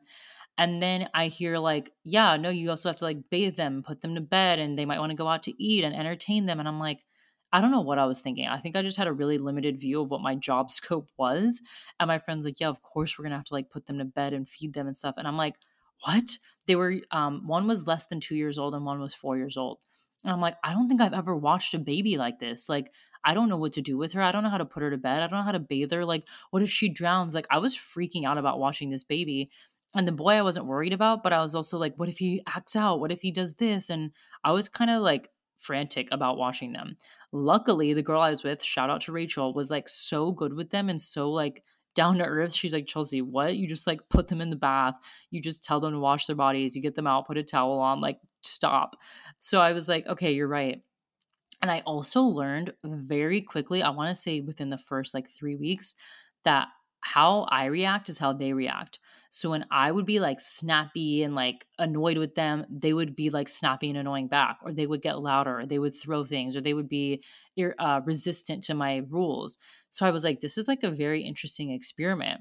Now, I also at this point with the private yoga thing, I think at this point, because of COVID, I was like, obviously I can't teach in person, but maybe I can teach online. But I, it was still in the back of my mind, but I didn't really know how to bring it forward. And I was so busy with the kids that I didn't really understand what I was like going to do to make money. But I was like, well, I'm fine now because I don't have to pay for rent because I was nannying for accommodation. And I still had some savings left. And our groceries were basically taken care of. I think we just had to pay for like cheap groceries, and me and the girl would split a lot of stuff. So I wasn't like terrified about money, but I also wasn't comfortable either. I was like, I need to do something. So I'm trying to think what really happened here. Okay, so yeah, the girl and I are starting to grocery shop. We're eating much healthier. We're working out. And I just see this like drastic, drastic improvement in my mood and my energy. Like I would wake up, meditate, go outside on the beautiful sunshine patio, do like a quick Pilates or yoga workout, take my journal out there, make a tea, come in, juice, eat some fruit, like play with the babies. And I was like, this is weird. Like I feel very, very happy. Not I don't want to say I want to say weird, but like it was kind of weird because of the coronavirus and knowing that I was terrified of watching these kids earlier, that I was like, it is weird that I'm like feeling so happy. And I'm like, well, that's a testament to like the practices of journaling and meditating and being outside. Like, no wonder you feel so good and you're treating your body like nourishing it and not killing it with like counting calories and running and doing things you don't even like to do. And I just started to notice this shift in my mood. Now, this is also where the seed of my business is being planted because I had nothing to do but watch these kids and I split the responsibility with the girl that came with me and then I had my yoga certification. So things started to like spin in my head of like okay, wait. People are working out online. They have to stay inside. Why don't you teach yoga on Zoom? So again, I'm very impulsive. And I was like, okay, we're doing it like yoga on Zoom, just try it out. So I just went crazy and I was like, I'll figure this out. I'll just pick a time and day and I'll tell everybody I can, and everybody can send me money on Venmo for the Zoom classes, like 10 or $15. So I literally reached out to everybody I knew on DM sorority sisters, my study abroad friends, my college friends, Australia friends, coworkers, like no, I don't care if I like knew you or not. I was like DMing you on Instagram. I was like, hey, I'm doing this yoga class. And it turned out so well. I ended up making like a nice chunk of cash that I did not have before. So my mindset at this point was like uncertain, but I found a lot of peace in the workouts that I was doing, in the sunshine, in the beach, and that girl being with me. When we, we had our days off, we would go to Cable Beach, which is like an iconic beach, and it is gorgeous. Like I'm getting chills right now, even talking about it. It almost makes me emotional because it was a place uh, I was in such a different state of mind where I was so happy and content. Like I was loving my body, I was loving the way I was treating myself. I was getting along so well with the kids. I was getting along so well with the the family that I lived with. Me and this girl were getting along so well. I was still talking to Marley like I was finally feeling like so healed from that breakup that I found so much like hope and inspiration there. And then the whole yoga class and making that money really boosted my confidence because I was like, wait, people like really liked it and people really want to work with me. So that's when I was like, I might keep doing these yoga Zoom classes to make money. So my mind was like uncertain still about what I was going to do with going home or not. But I still, again, I just felt this internal shift that was a very different version of myself than when I got to Australia and was like drinking, hooking up, working up, you know, working three jobs, running around, running on empty. This was like a slower, more peaceful, nourished version of me that I could tell was like reflecting. Like my skin was glowing. I was like happier when I talked to the kids and that made them happier. I was having like amazing conversations. It was just a really big shift. So then May comes around. So we just have May, June, and July left. We're already at an hour and a half. So yeah, I think this is going to go to two hours, people. So buckle up. we get to May and we start to see the numbers climbing and i start to panic because i'm like i don't really understand how this could end well if, with us staying here like we're going to get stuck in this house where we're not getting paid and how am i going to make money to keep buying groceries again my only idea at this time was yoga on zoom and i don't want to get stuck here and like not be able to fly home so we keep looking at flights and again they're like thousands of dollars i think it was $10000 was the cheapest one we could find and I also kept hearing the rumors of the extension like, don't worry about your visa, you'll get an extension. Oh, the reason I was panicking too was because just because I was nannying and doing the um, the work there didn't mean it counted for my 88 days. So I actually was not getting any of those times to get my second year visa. So that's why I was freaking out because I was like, well, I'm not getting my second year visa. So then why the hell am I staying here? But I don't really have money to just go back to Sydney and I don't have money to go home. So it was this very weird paradox of like, what the hell do I do? Like every outcome seems bad. And I did a whole podcast on this with my friend Rachel. We actually did one, I think, back in May or June, where we talked about like what it was like being stuck in Australia at this time. So go back to that one. It's called um like I think living abroad and dealing with coronavirus with Rachel Stroh. And we talk about this like in real time so you can hear how we're like kind of freaking out what to do. So we also found out New Zealand, which is right next to Australia got the extensions. So we kept thinking like we're going to get extensions so it doesn't matter. So we figured do that. We um we start to we start to hear too from the restaurant that they might open up again and we could work some casual hours.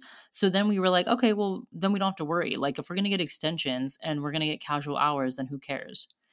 Now, at this point, too, I'm starting to really bond with the kids and they're teaching me, uh, teaching me so much and finding a side of me that I did not know existed, which was very patient, very calm, and very understanding. I feel like the little girl and I had this crazy, like, soul connection. Her name's Charlie. And we became like best friends. She wasn't even two years old. But I just felt like I started to understand her baby language. And it started to open up this side of me that felt maternal that I felt like I did not have. Because, FYI, like some background context, I would say from like 26 ish, maybe 27 up until this year, I kind of decided like I'm okay with not having kids and I don't really know that I want them. So I was like, I'll just be a fun aunt. I'll just have all my friends' babies. Like, I want to, I don't know, I just didn't feel called to have a baby. So when I met this baby, it was the first time where it started to teach me so much about like being a mother and being patient and not like I don't know. There was all these lessons. I feel like I need to again do a whole podcast on the lessons I learned with them. But it was just really eye opening to again watch the way they reacted to how I reacted.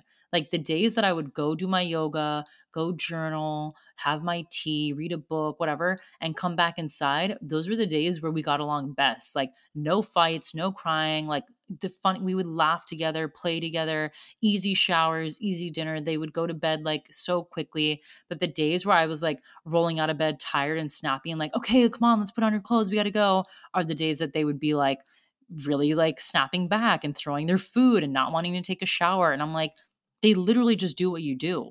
They're like little mirrors. My friend calls it that. Like they really are little mirrors. So that was going that's what was going on and i also started really getting into my business so now i'm starting to idealize idolize no brainstorm i'm like kind of losing brain steam here because i'm an hour and a half in um i'm starting to think of ways to expand my yoga business and uh, again, I am so impulsive that I am like going nuts. I'm like, oh, I can do online videos and people can buy them as a package, or I could make an app, or I could do like a subscription based model. And I was researching so many things.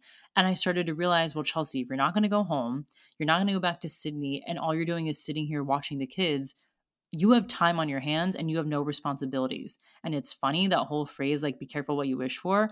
I remember earlier in the year when I was doing my podcast hosting coaching thing, I just didn't have the time. Like, I was working three jobs, so I could never dedicate time to it. And this was like exactly what I had asked for. Like, wait, you literally don't have to pay bills. You have no obligation except to watch the kids, and you split the time with the girl, and we only watch them four days a week and you have n- no other job. So I was like, well, this is it. So I started listening to entrepreneurship podcasts, following more people that did entrepreneurship, asking all my entrepreneurship friends questions. I was like emailing people in Facebook groups and because I had had so much inspiration from Melissa Wood Health, she was someone that I was working out with all the time during the quarantine. I made it sound like she was my personal trainer. She's an app. She's amazing. They're like quick workouts, and I found them so easy to do because when I was watching the kids, they could like literally be outside with me and I could do the workout for 15 minutes, or they would be watching Frozen and I would do like a 10 minute workout with her.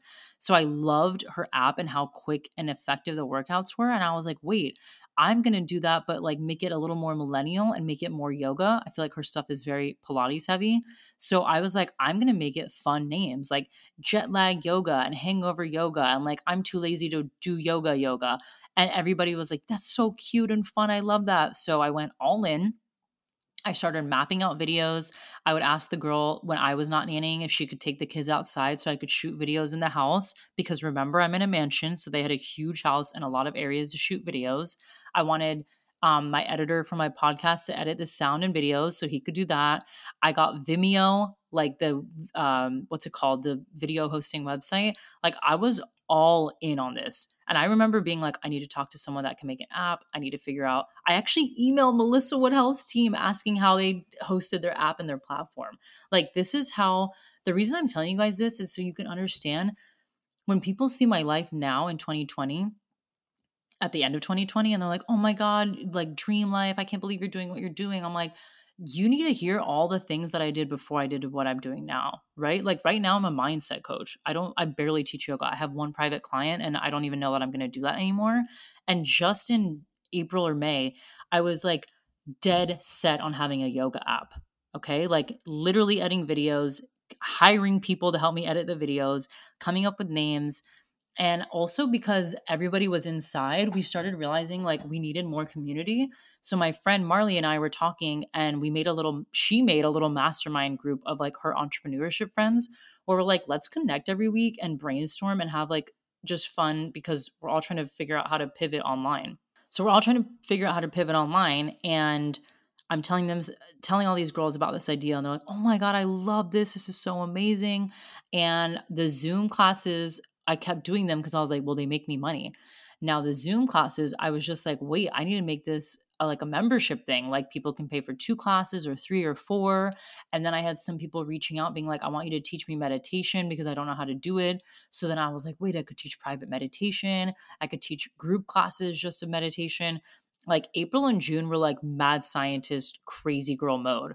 Now, this is also, though, where I started investing in a lot of videos and courses to understand entrepreneurship better because I didn't under like I didn't know how to do any of this, right? I don't know how to put a membership together. I don't know how to like hire someone to help me with an app to develop a, script, a subscription model. I don't even know how the business model works. So those are things that when I talk about investing in yourself, I do it a lot to like find a shortcut to an outcome because I had been listening to so many entrepreneurship podcasts, so many YouTube videos, so many books that I'm like, there's all these different concepts and ideas, and it's just a little confusing because I'm overwhelmed. I just want to do it one way and have someone show me how to do it and be done with it.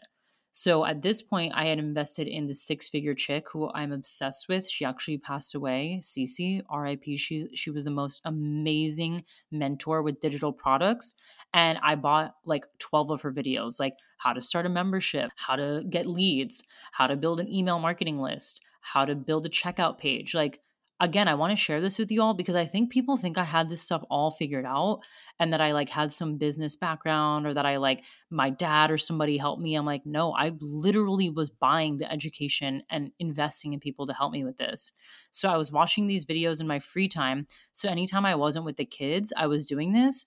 But then I became like a little too obsessed. I was like, holy shit, like I love learning and I and because I was building momentum with the Zoom yoga classes where people really were like buying the four class pack and doing like private meditation classes I was like clearly there is something here like this is a real idea this isn't something I'm making up that I started to like really stay up late and the time zone difference with like teaching people in America, I was like, screw it. I don't care. I'll wake up at six and teach at seven. But then I would have to watch the kids at like nine till five and then when I was watching the kids, they would be on uh, their lap or their laptops, their iPads, or like watching TV, and I'd have my laptop out watching these videos, and I actually started to burn out because I was becoming way too obsessed because I was teaching yoga twice a week.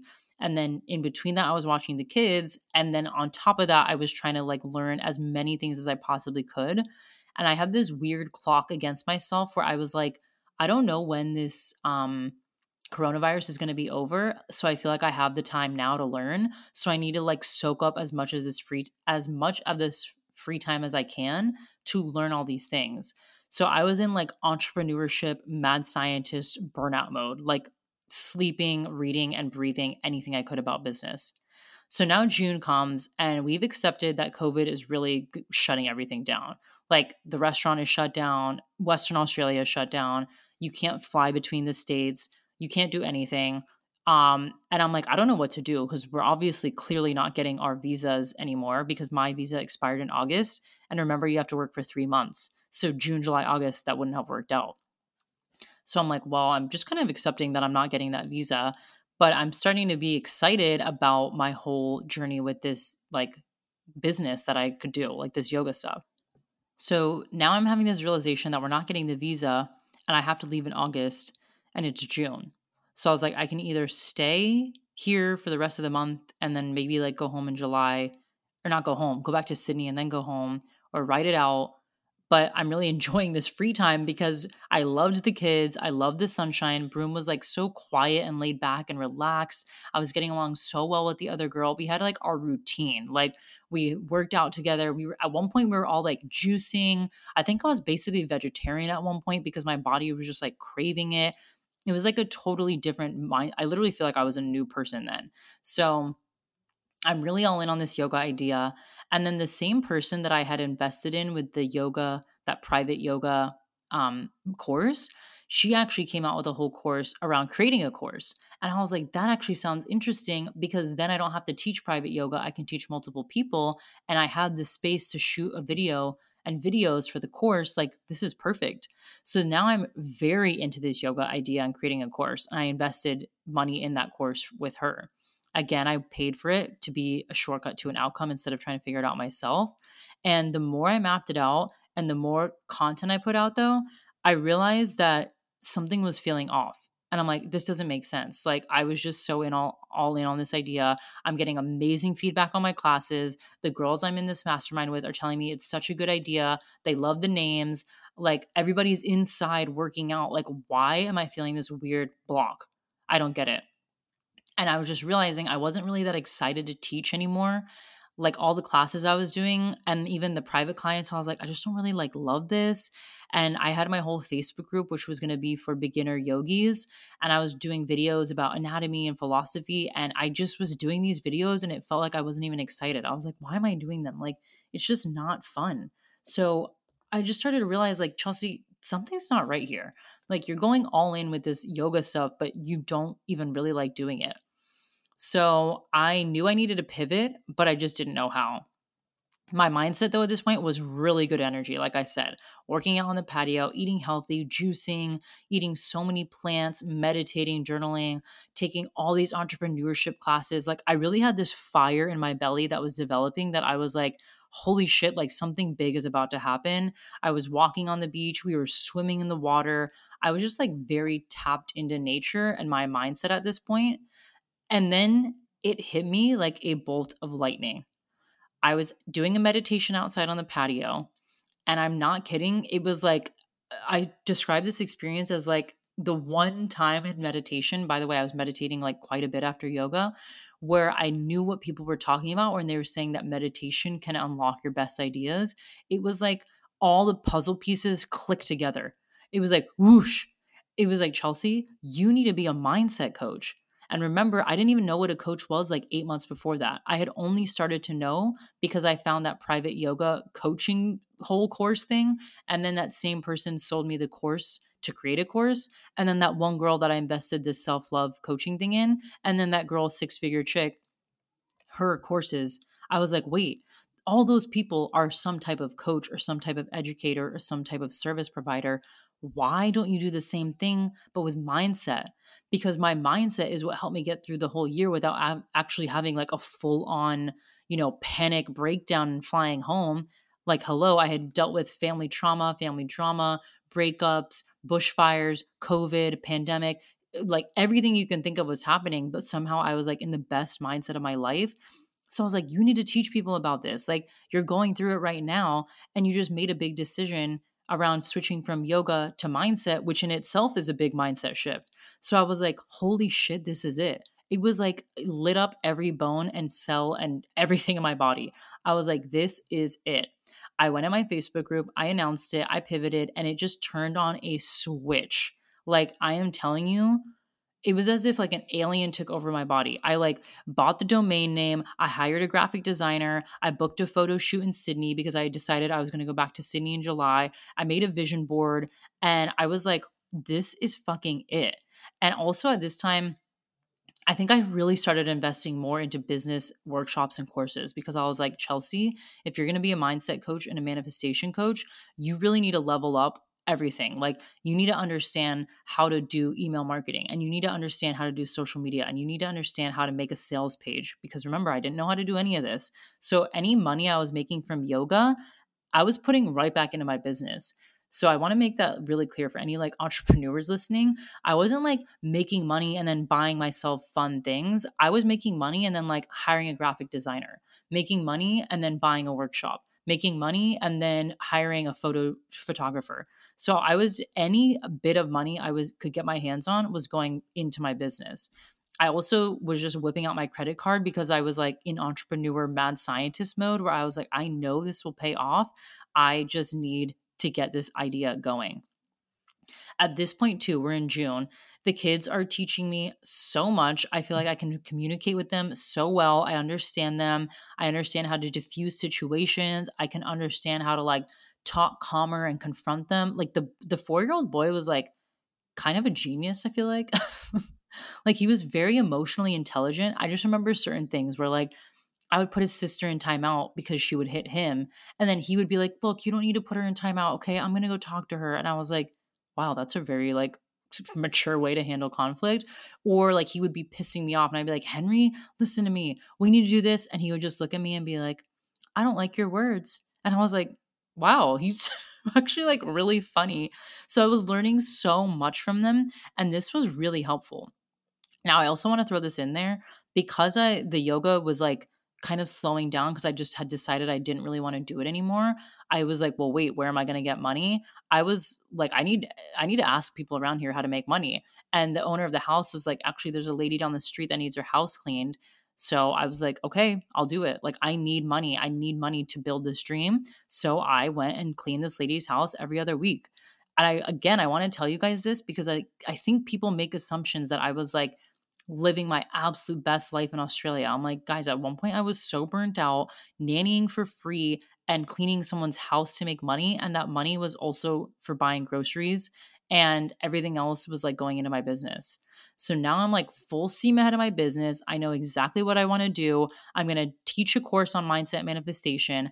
I'm going to do a masterclass. And because I was so fucking excited and aligned, I signed a one-on-one client before I even announced my masterclass. Like she was like, "Hey, I can tell you're like so fired up. I would love to work with you and I want to like get to know what your business is all about." And I was like, "Hell, yes. This is exactly what I knew would happen because it's so it's like a 100% yes in every part of my body that no wonder people could see it."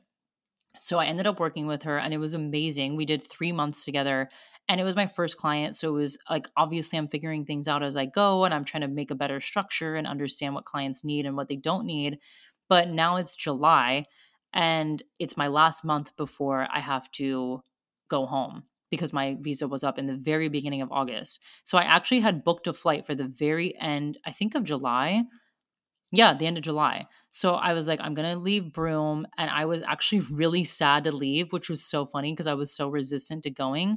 But I had developed such a special bond with that family and that little girl. And my friend was also there that we had become like such good friends, so close that it was really hard. I actually found it very hard to leave because you have to remember too, this is my life for three months where I was so ingrained. Like I was basically in that house for three months except to leave and go to the beach and the grocery store. So it become so used to that surrounding and that routine and like the kids and the laughter and everything. It was really, really weird to all of a sudden just be like, okay, gonna go back to my Sydney friends where everyone parties and goes out and drinks and Bondi Beach. Like it just felt really weird. It felt like I was leaving to another planet. But I knew I wanted to go back to Sydney and say bye to all my friends. Everybody that I had met all year was in Sydney. So I was like, whatever, I, I do have to go say bye to everyone. Let's just spend one last month in Sydney. I'll stay with my cousin. I'll say bye to all my friends and I'll go home. So all of a sudden, though, I was like, wait, you have a whole month why would you go back to Sydney if you don't really want to go there? And then I was thinking of all the trips I took that year, which weren't that many because remember, there were bushfires and coronavirus.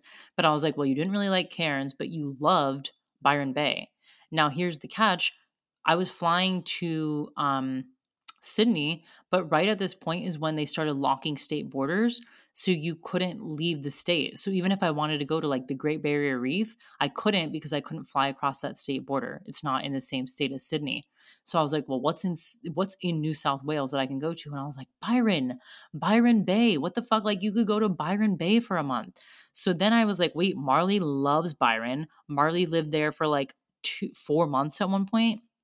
And remember, Marley was like my best friend in all of Australia. So I was like, wait. And Marley was starting to feel over Sydney. She had moved to Sydney for a little bit. So I talked to Marley. I was like, Marley, I know this sounds fucking crazy, but like, would you be interested in going to Byron for a month before I move back? And she's like, yeah, let's do it. So I originally was only supposed to go for like two weeks. I was going to go for two or three weeks to Byron and then go back to Sydney for a week and then go home. So I stayed in a very far away hostel from the city. And then I ended up moving to a nicer one closer to the town. But Byron, I am telling you all, is like transporting back to Woodstock. People are barefoot. Like you go to the grocery store, the formal grocery store, and people are barefoot Everybody is hippies. There's so much natural food. Like there's literally a restaurant called Avocado Hut. It is like healing, juice bars, frozen yogurt. Like you just turn the corner and it's all it's like it's kind of weird too though because it's hippie but it's also very bougie.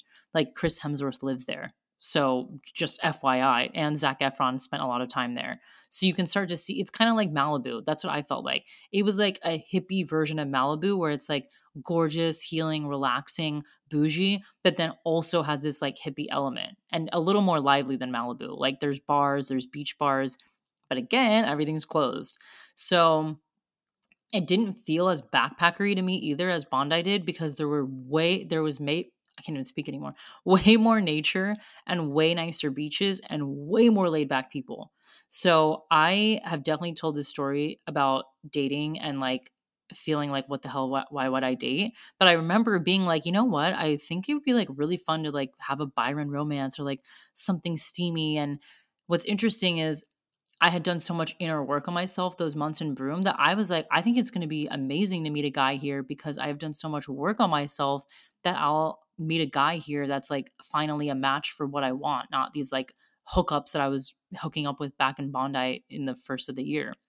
Now, this is also in the midst of pivoting my business, remember? So I'm like dead serious now about making a course for mindset manifestation. Yoga is done. I think I no, I think I had like one or two private clients that had already signed up with me, but I wasn't doing Zoom classes anymore.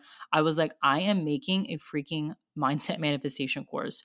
So another girl ended up signing up. I ended up doing a master class that went so well. And this is like when everything started to click. I'm like, yep, this is exactly what I meant to be doing.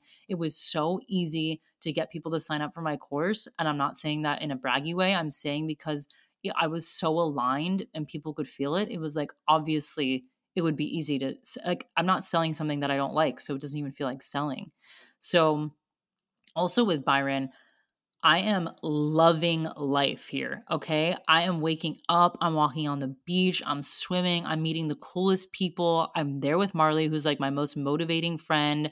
I have found my life purpose. I'm doing fun things. Like we're going to the sauna together. We're getting our nails done. We're, we're eating delicious food.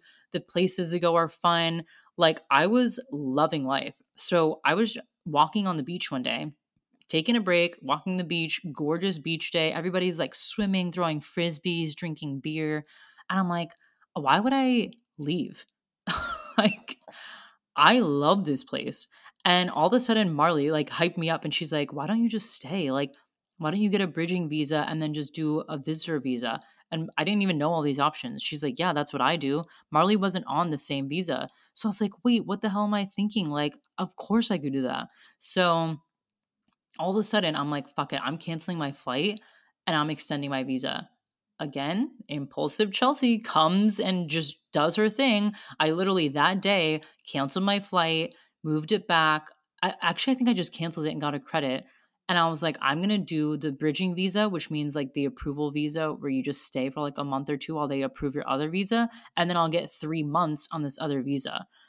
So I was like, hell yes, I'm going to be living in Byron. Like, I really couldn't be happier. I remember one time I was walking on the beach and I just started crying because I was like so happy. I was like, I cannot believe how good I feel. Like mentally, spiritually, physically, emotionally, like amazing. But then the universe threw me a lovely little test and I ended up going out. I told this story on my dating podcast before. Um, the relationship, uh, dating and relationship from a guy's perspective, I think that one where I had been like, ooh, I'm gonna meet an amazing guy, and I ended up just hooking up with this total fuck boy, like, oh, like not he was just cute. And that's why we ended up hooking up. And I remember feeling like I do not like this feeling. Like it was that test of like when you go on a detox and then you eat sugar again and you're like, "Boh, I hate that." That's what happened. It was like, okay, you wanted to meet a good guy and you wanted a relationship and you want you felt like you worked on yourself. Here's a test and I like ate the sugar and I was like, "Boh, it wasn't even sugar. I'll call them like a piece of licorice because I hate licorice. And I was like, ew, hate that. Like never doing that again. And it was then that I made this like very big energetic commitment to myself to be like, do not do things that you don't want to do, which seems so fucking obvious, right? But I was like, stop self sabotaging. You need to take yourself seriously. You have put so much work into your mind, body, and spirit. You worked on self love. Why are you settling for less? And it was just this like immediate energetic agreement with myself to like get my shit together and like stop blaming it on like other things that don't need to be blamed. You know what I mean? Like it was just this level of responsibility that I was like, we're done with that. Now, interesting enough, at this point too, I was working with Jenna Miller, who I just shouted out on my Instagram recently, who she's a feminine embodiment expert.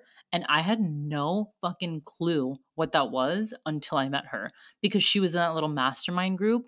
So when we were all working together, she was working on her business around bringing feminine and masculine energy into the world with workshops and masterclasses. And I was like, I don't even know what that is.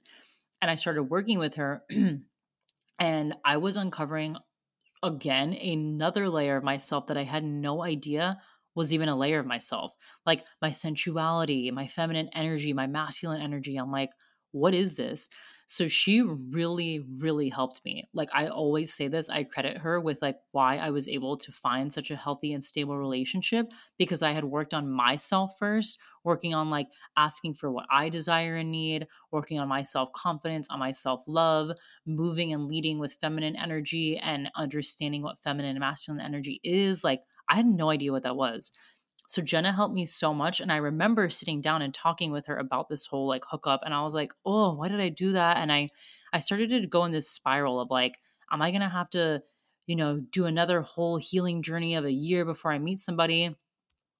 And oddly enough, I met my current boyfriend the very next weekend. So we met at a bonfire and I we hit it off really instantly and we are we did a whole relationship podcast so stay tuned for that and we are about to release a whole relationship podcast so you can get like the full story there because I don't want to give too many things away here. But it was just like, wow, everything clicked for me in July. Like my purpose, I loved Byron, I loved myself, I loved like who I was becoming. I found this guy and I was just like, wow, this is like amazing. So August comes around, I end up getting the visa and I'm like, wait, this is very weird because I just met this guy who is moving back to Germany and I'm on a bridging visa waiting for my other visa to come in to stay three months. But now I really like this guy. So we end up having really serious talks about what we want to do. But I'm also like, again, obsessed with Byron Bay. I'm obsessed with my business. I'm obsessed with the weather. But I really was not loving hostel life anymore. I realized like I need a desk, I need my own workspace because what was happening was with my one on one client, because I'm in a hostel, I had like nowhere to go. Like I was doing calls with her in the bunk bed. I was trying to like ask my roommates to leave the room, which was really awkward. I was like asking the front desk if they could give me a spare room. Like it was very hard. And I was like, I don't really know that I can do my work living in a hostel. So I was really, really craving stability and I really needed to find like my own workspace, which was just absolutely impossible in a hostel. And trust me, guys, I asked everybody, I was like, can I use your office? Can I use like this empty room? They actually let me use an empty room for my masterclass. So I was like in a very weird position of like, I'm loving Byron, I but I don't love hostel life. And by the way, Byron is expensive as fuck. I just told you guys Chris Hemsworth lives there. It's not cheap. So really the only way to stay there is like living in a hostel or if you want to get an expensive ass Airbnb, but I was like I'm not doing that.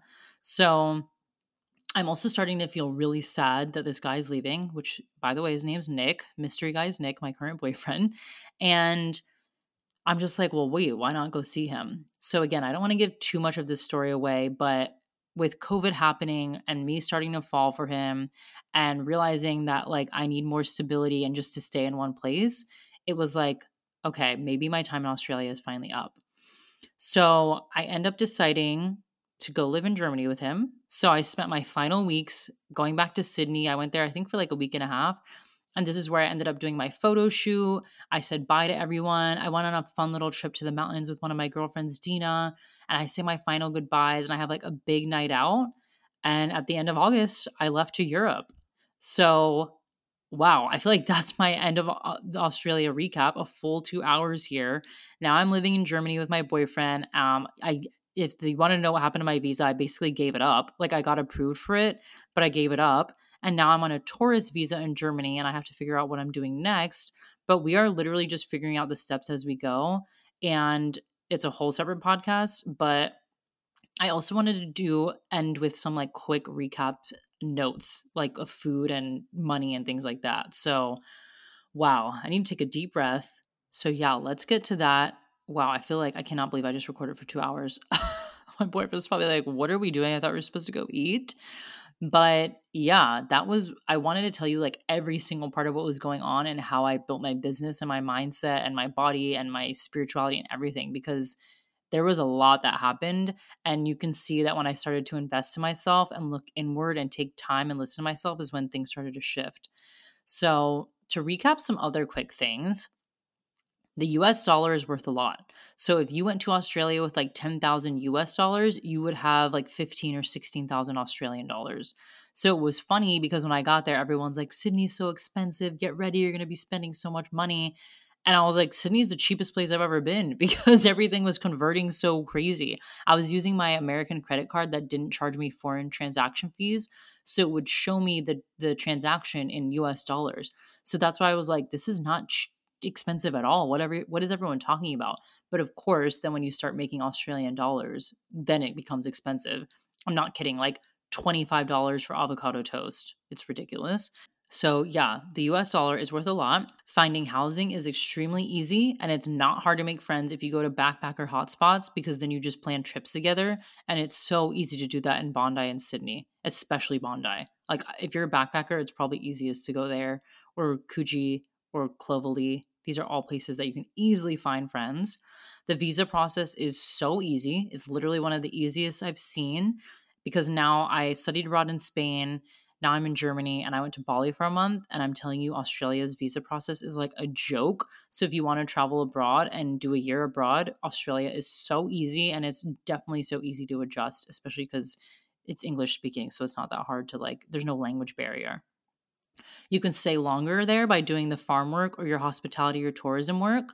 And again, if you're curious, just look up 88 Days Farm Work in Australia and you'll understand. Or listen to Efia's podcast where she had to do the farm work. Um, a few of my clients have done their farm work. So again, it's how you're able to stay longer on the same exact visa, or you can apply for other visas. So there's a, a lot of ways to stay there, but that one's the most common. I found that there's not a lot of culture. Like there was just no culture. I was never really like impressed by the culture, but the beaches are absolutely gorgeous. Like I said, Cable Beach is like unbelievable. I think there's beautiful beaches on the West Coast. Like I said, I think is really underrated. I think Aussies can be kind of offensive. I'm looking at all my notes. I'm like, these are hilarious. Um, yeah, so they're kind of offensive. Like they're very jokey and cheeky, but then sometimes I find it like would hurt my feelings and they're like, it's just a joke, lay it up, like so sensitive Americans. And yeah, Americans are very sensitive, and I'll get to that in a second too. But I still find them offensive. And I asked my boyfriend too, and he's like, yeah, they're very like kind of below the belt offensive and again, I'm greatly generalizing here, right? Like, I have beautiful Australian friends. I have an Australian coming on the podcast next week. So, this is just like a generalized statement. But I found this like a lot of my interactions with Australians were like a little like off. um, funny enough, I don't like the accents. I've decided the British accent is my favorite. Like I said, I think Western Australia is absolutely underrated. I think they have some of the prettiest beaches. You can stay at so many places for accommodation. I think I lived rent free for about a third of the year. Like you can stay at hostels for accommodation, so you can like go work in the kitchen or clean or work at the front desk and you don't have to pay rent. You can do this for nannying. You can do this being an au pair, au pair, whatever you say. Like I just remember being shocked at how easy it was to live rent free. So if you're like really struggling with money when you go over there or run out, I'm telling you, work for accommodation jobs are like everywhere. It was so easy. So definitely look for that. The pay is really good. I think at my gelato shop, I was paid like $25 an hour. At my marketing job, I was paid like $33 an hour. And at another job, I was paid $22 an hour. So very good minimum wage. Very laid back culture, especially with vacation. I remember my friend from her corporate full time job took off the entire month of December to go to Asia. And I was shocked. I was like, What do you mean you're taking a month? Like, did you quit? Like, who is taking a month off? And she's like, What are you talking about? Like, my company has unlimited PTO. I can do whatever I want. I'm like, What? America, you can take like two weeks off and then you still have to actually like have a backup plan and you're working on vacation. And I'm like, Wow, I have never heard of that. And that happened all the time. I remember at my marketing job, I went in one day and I'm like, Where's this guy? Like the boss. And they're like, Oh, he's in like the, the Alps for a month. I'm like, what? So I love that about it. Like Australia's Australia's Australians are so laid back and really enjoy their vacation time and again, they work to live, not live to work. Everybody is always surfing. People leave the office early, they come in late, they take long lunch breaks. And I used to classify that as lazy and now I'm just like, no, it's because they enjoy life. Like work is just the means to an end to live life. They're not there to prove anything to anybody. And I really love that about their culture. Also, I find that it is because of the laid backness, it also can mean a lack of structure in companies. So if you're someone that comes from a very formal background, especially corporate America, and especially if even you went to like an American college, if you start working at a, a, company in Australia, I found it like very hard because I was like so formalized with my training that to just go in and be told like do whatever you want or you let us know or come back with this idea, I was like well, we don't have a system we don't have operational systems we don't have onboarding procedures like it was very hard to adjust and i know some of my clients are dealing with that right now where they're like not being trained properly or they're the head of a team and they're like i don't get it like uh, what am i supposed to do because there's just no structure so i find this to be a common theme in in australian companies is like they're so laid back that it can kind of be a hard adjustment if you're used to structure. I also found it kind of hard to adjust as an American because of how laid back it is. Again, like I would be at the office on time, take my hour lunch break, leave on the dot at five. And then I started to like just follow the trend of everybody else, like coming in a bit late and leaving a bit early.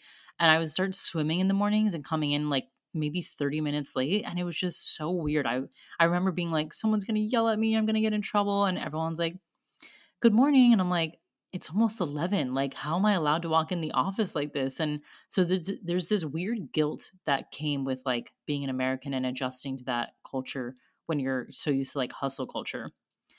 Dating is hard i talked about that because you'll constantly meet people and then you have to decide to split up or make it work and those conversations are expedited right? Like in america you decide that stuff after like a year. In australia it's like you meet someone and in three weeks they're leaving so you're like hey are we going to stay together or not which is weird to say to someone that you've only met for three weeks, but like that is the nature of dating abroad, especially where everybody in Australia is backpacking and constantly going on trips.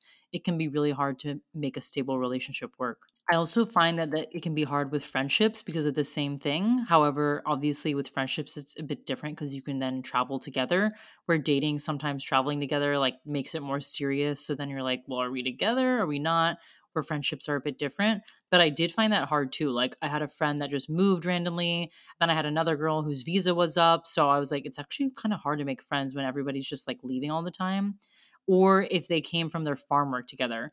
That was a big thing. All these people meet on the farms. And if you can imagine, you're on a farm for three months. So obviously you become best friends with the people that you work with. And then they all leave together. So, like, I met this group of girls that they were all best friends from the farm, like literally had tattoos together. And so becoming, you know, part of their friend group was kind of hard at times because I was like, I don't have all these inside jokes. I didn't hang out with them. So I did find that a bit hard. It's very nomadic. So come with less because you can just pick up and go a lot. Like, even if you're not expecting to, I became very like grounded into Australia.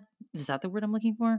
I guess what I mean is like I thought I was going to be traveling like every weekend and then there was a period where I was like, I just want to settle and live in Bondi for like three months and not do anything. But then something would happen where I was like, mm, I don't like this roommate. Or wait, I want to go on that vacation. Or wait, I want to go to, you know, Bali with Marley. Or wait, I want to go to Byron for a month. And because of that, it was like silly to buy any home decor, right? Like in Bondi, I bought all this stuff for my flat. And then I ended up moving like two months later. I'm like, what am I supposed to do with like all this storage, this new bed cover, these new pillows? Like, it's just silly when you're traveling that much. So, my big learning lesson was like, stop buying things like that and come with less. I came with like three suitcases, and now I think I have like one one big suitcase and one little one and i came with like two or three big ones and a little one and a duffel bag and a backpack and i'm like i don't have half that stuff anymore so basically my rule for that is like whatever you have divided by half divide it by half again, and divide it by half one more time. I'm not kidding. Like, that's how much stuff you really need. Sydney is huge. It's like a city, but the beaches are really nice. I think that was a, a thing I didn't really realize how much of a city it truly was. I loved Byron. Like I said, it's very old school. It's almost like going back to Woodstock days. I think Cairns was very tropical, but it was not my vibe. I find Australians are very open about sex education and sex in general. Like I I remember being in America just thinking like it wasn't really until I listened to the Call Her Daddy podcast that I realized like how crazy people were in bed. And in Australia, it's like they talk about these things all the time. At the music agency I worked at, they would play like the public radio that was kind of like the NPR of Australia. I remember the hosts were talking about like where to get STD tested, condoms, like how to ask for certain things you desire in bed with your partner. And I remember being like, are they going to turn this off? Like, we're listening at work. Oh my God, what are they doing? And everybody was like, do, do, do, just like chilling, working on their laptop. And I'm like, Wow, yeah, they're just very open about sex and sex sex education. Um, there's like free clinics that you can go get STD testing at. You can get birth control. They're just really, really open and supportive about sex ed and, and sex in general. At least that was my experience with it. I found out work, they think their way is best, so it can be hard to try new things. So, for example, when I came from my corporate America job and I was like, ooh, let's try this and this and this, they're like, no, no, no, we're going to do it this way. So then I was like very hard to try to do new things, even though they were like, oh, go run with your job and have fun with it. It was still hard to convince everybody to do it. So that was just like kind of a weird note that I wrote down. Um, your coworkers are always changing too because everybody's a backpacker, right? So in America, same thing. You get used to becoming best friends with your coworkers. Like I'm still best friends with people from my last place at work in America.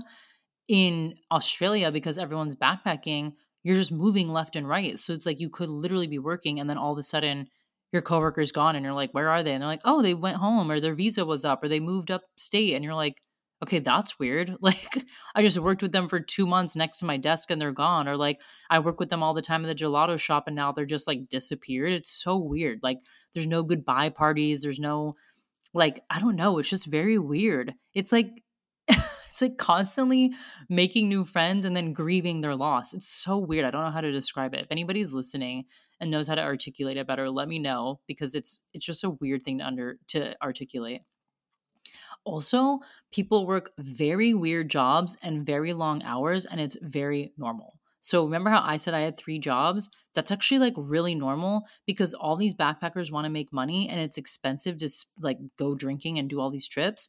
So everybody works these like long weird jobs and lots of hours. Like I'm telling you, my friends worked in furniture removal. My friend worked like cleaning someone's closets and organizing some girl worked at like some weird marketing job for I don't even know what the product was like 2 hours away just like really weird stuff because again they just needed to make money and the minimum wage is good. So when you talk to somebody i just find we would never talk about what we do or the hours we worked when in america we love talking about that. Like we're like oh what do you do? Oh yeah me too or i work this many hours. Yeah my my client my contract like we love to talk about that in america in australia you would never ask somebody what they do and like how long they work because it's just almost assumed that you work a long job or a weird job. Like my two other roommates were like construction site workers and they worked like 5 a.m. to 5 p.m., weird days of the week.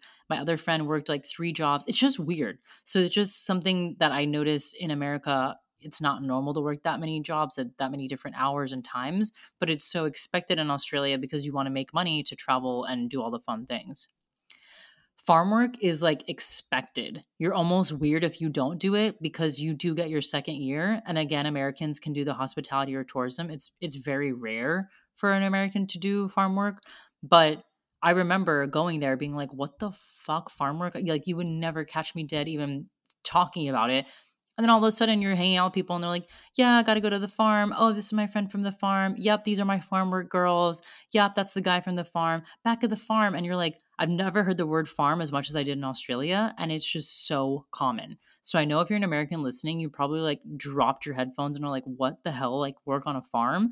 But again, in Australia, it's like the same thing. If you're like, yeah, I picked up a part time job at like the local cafe, it's the same thing with farm work. It's so expected because it's the easiest way to get your visa excuse me, the second year visa.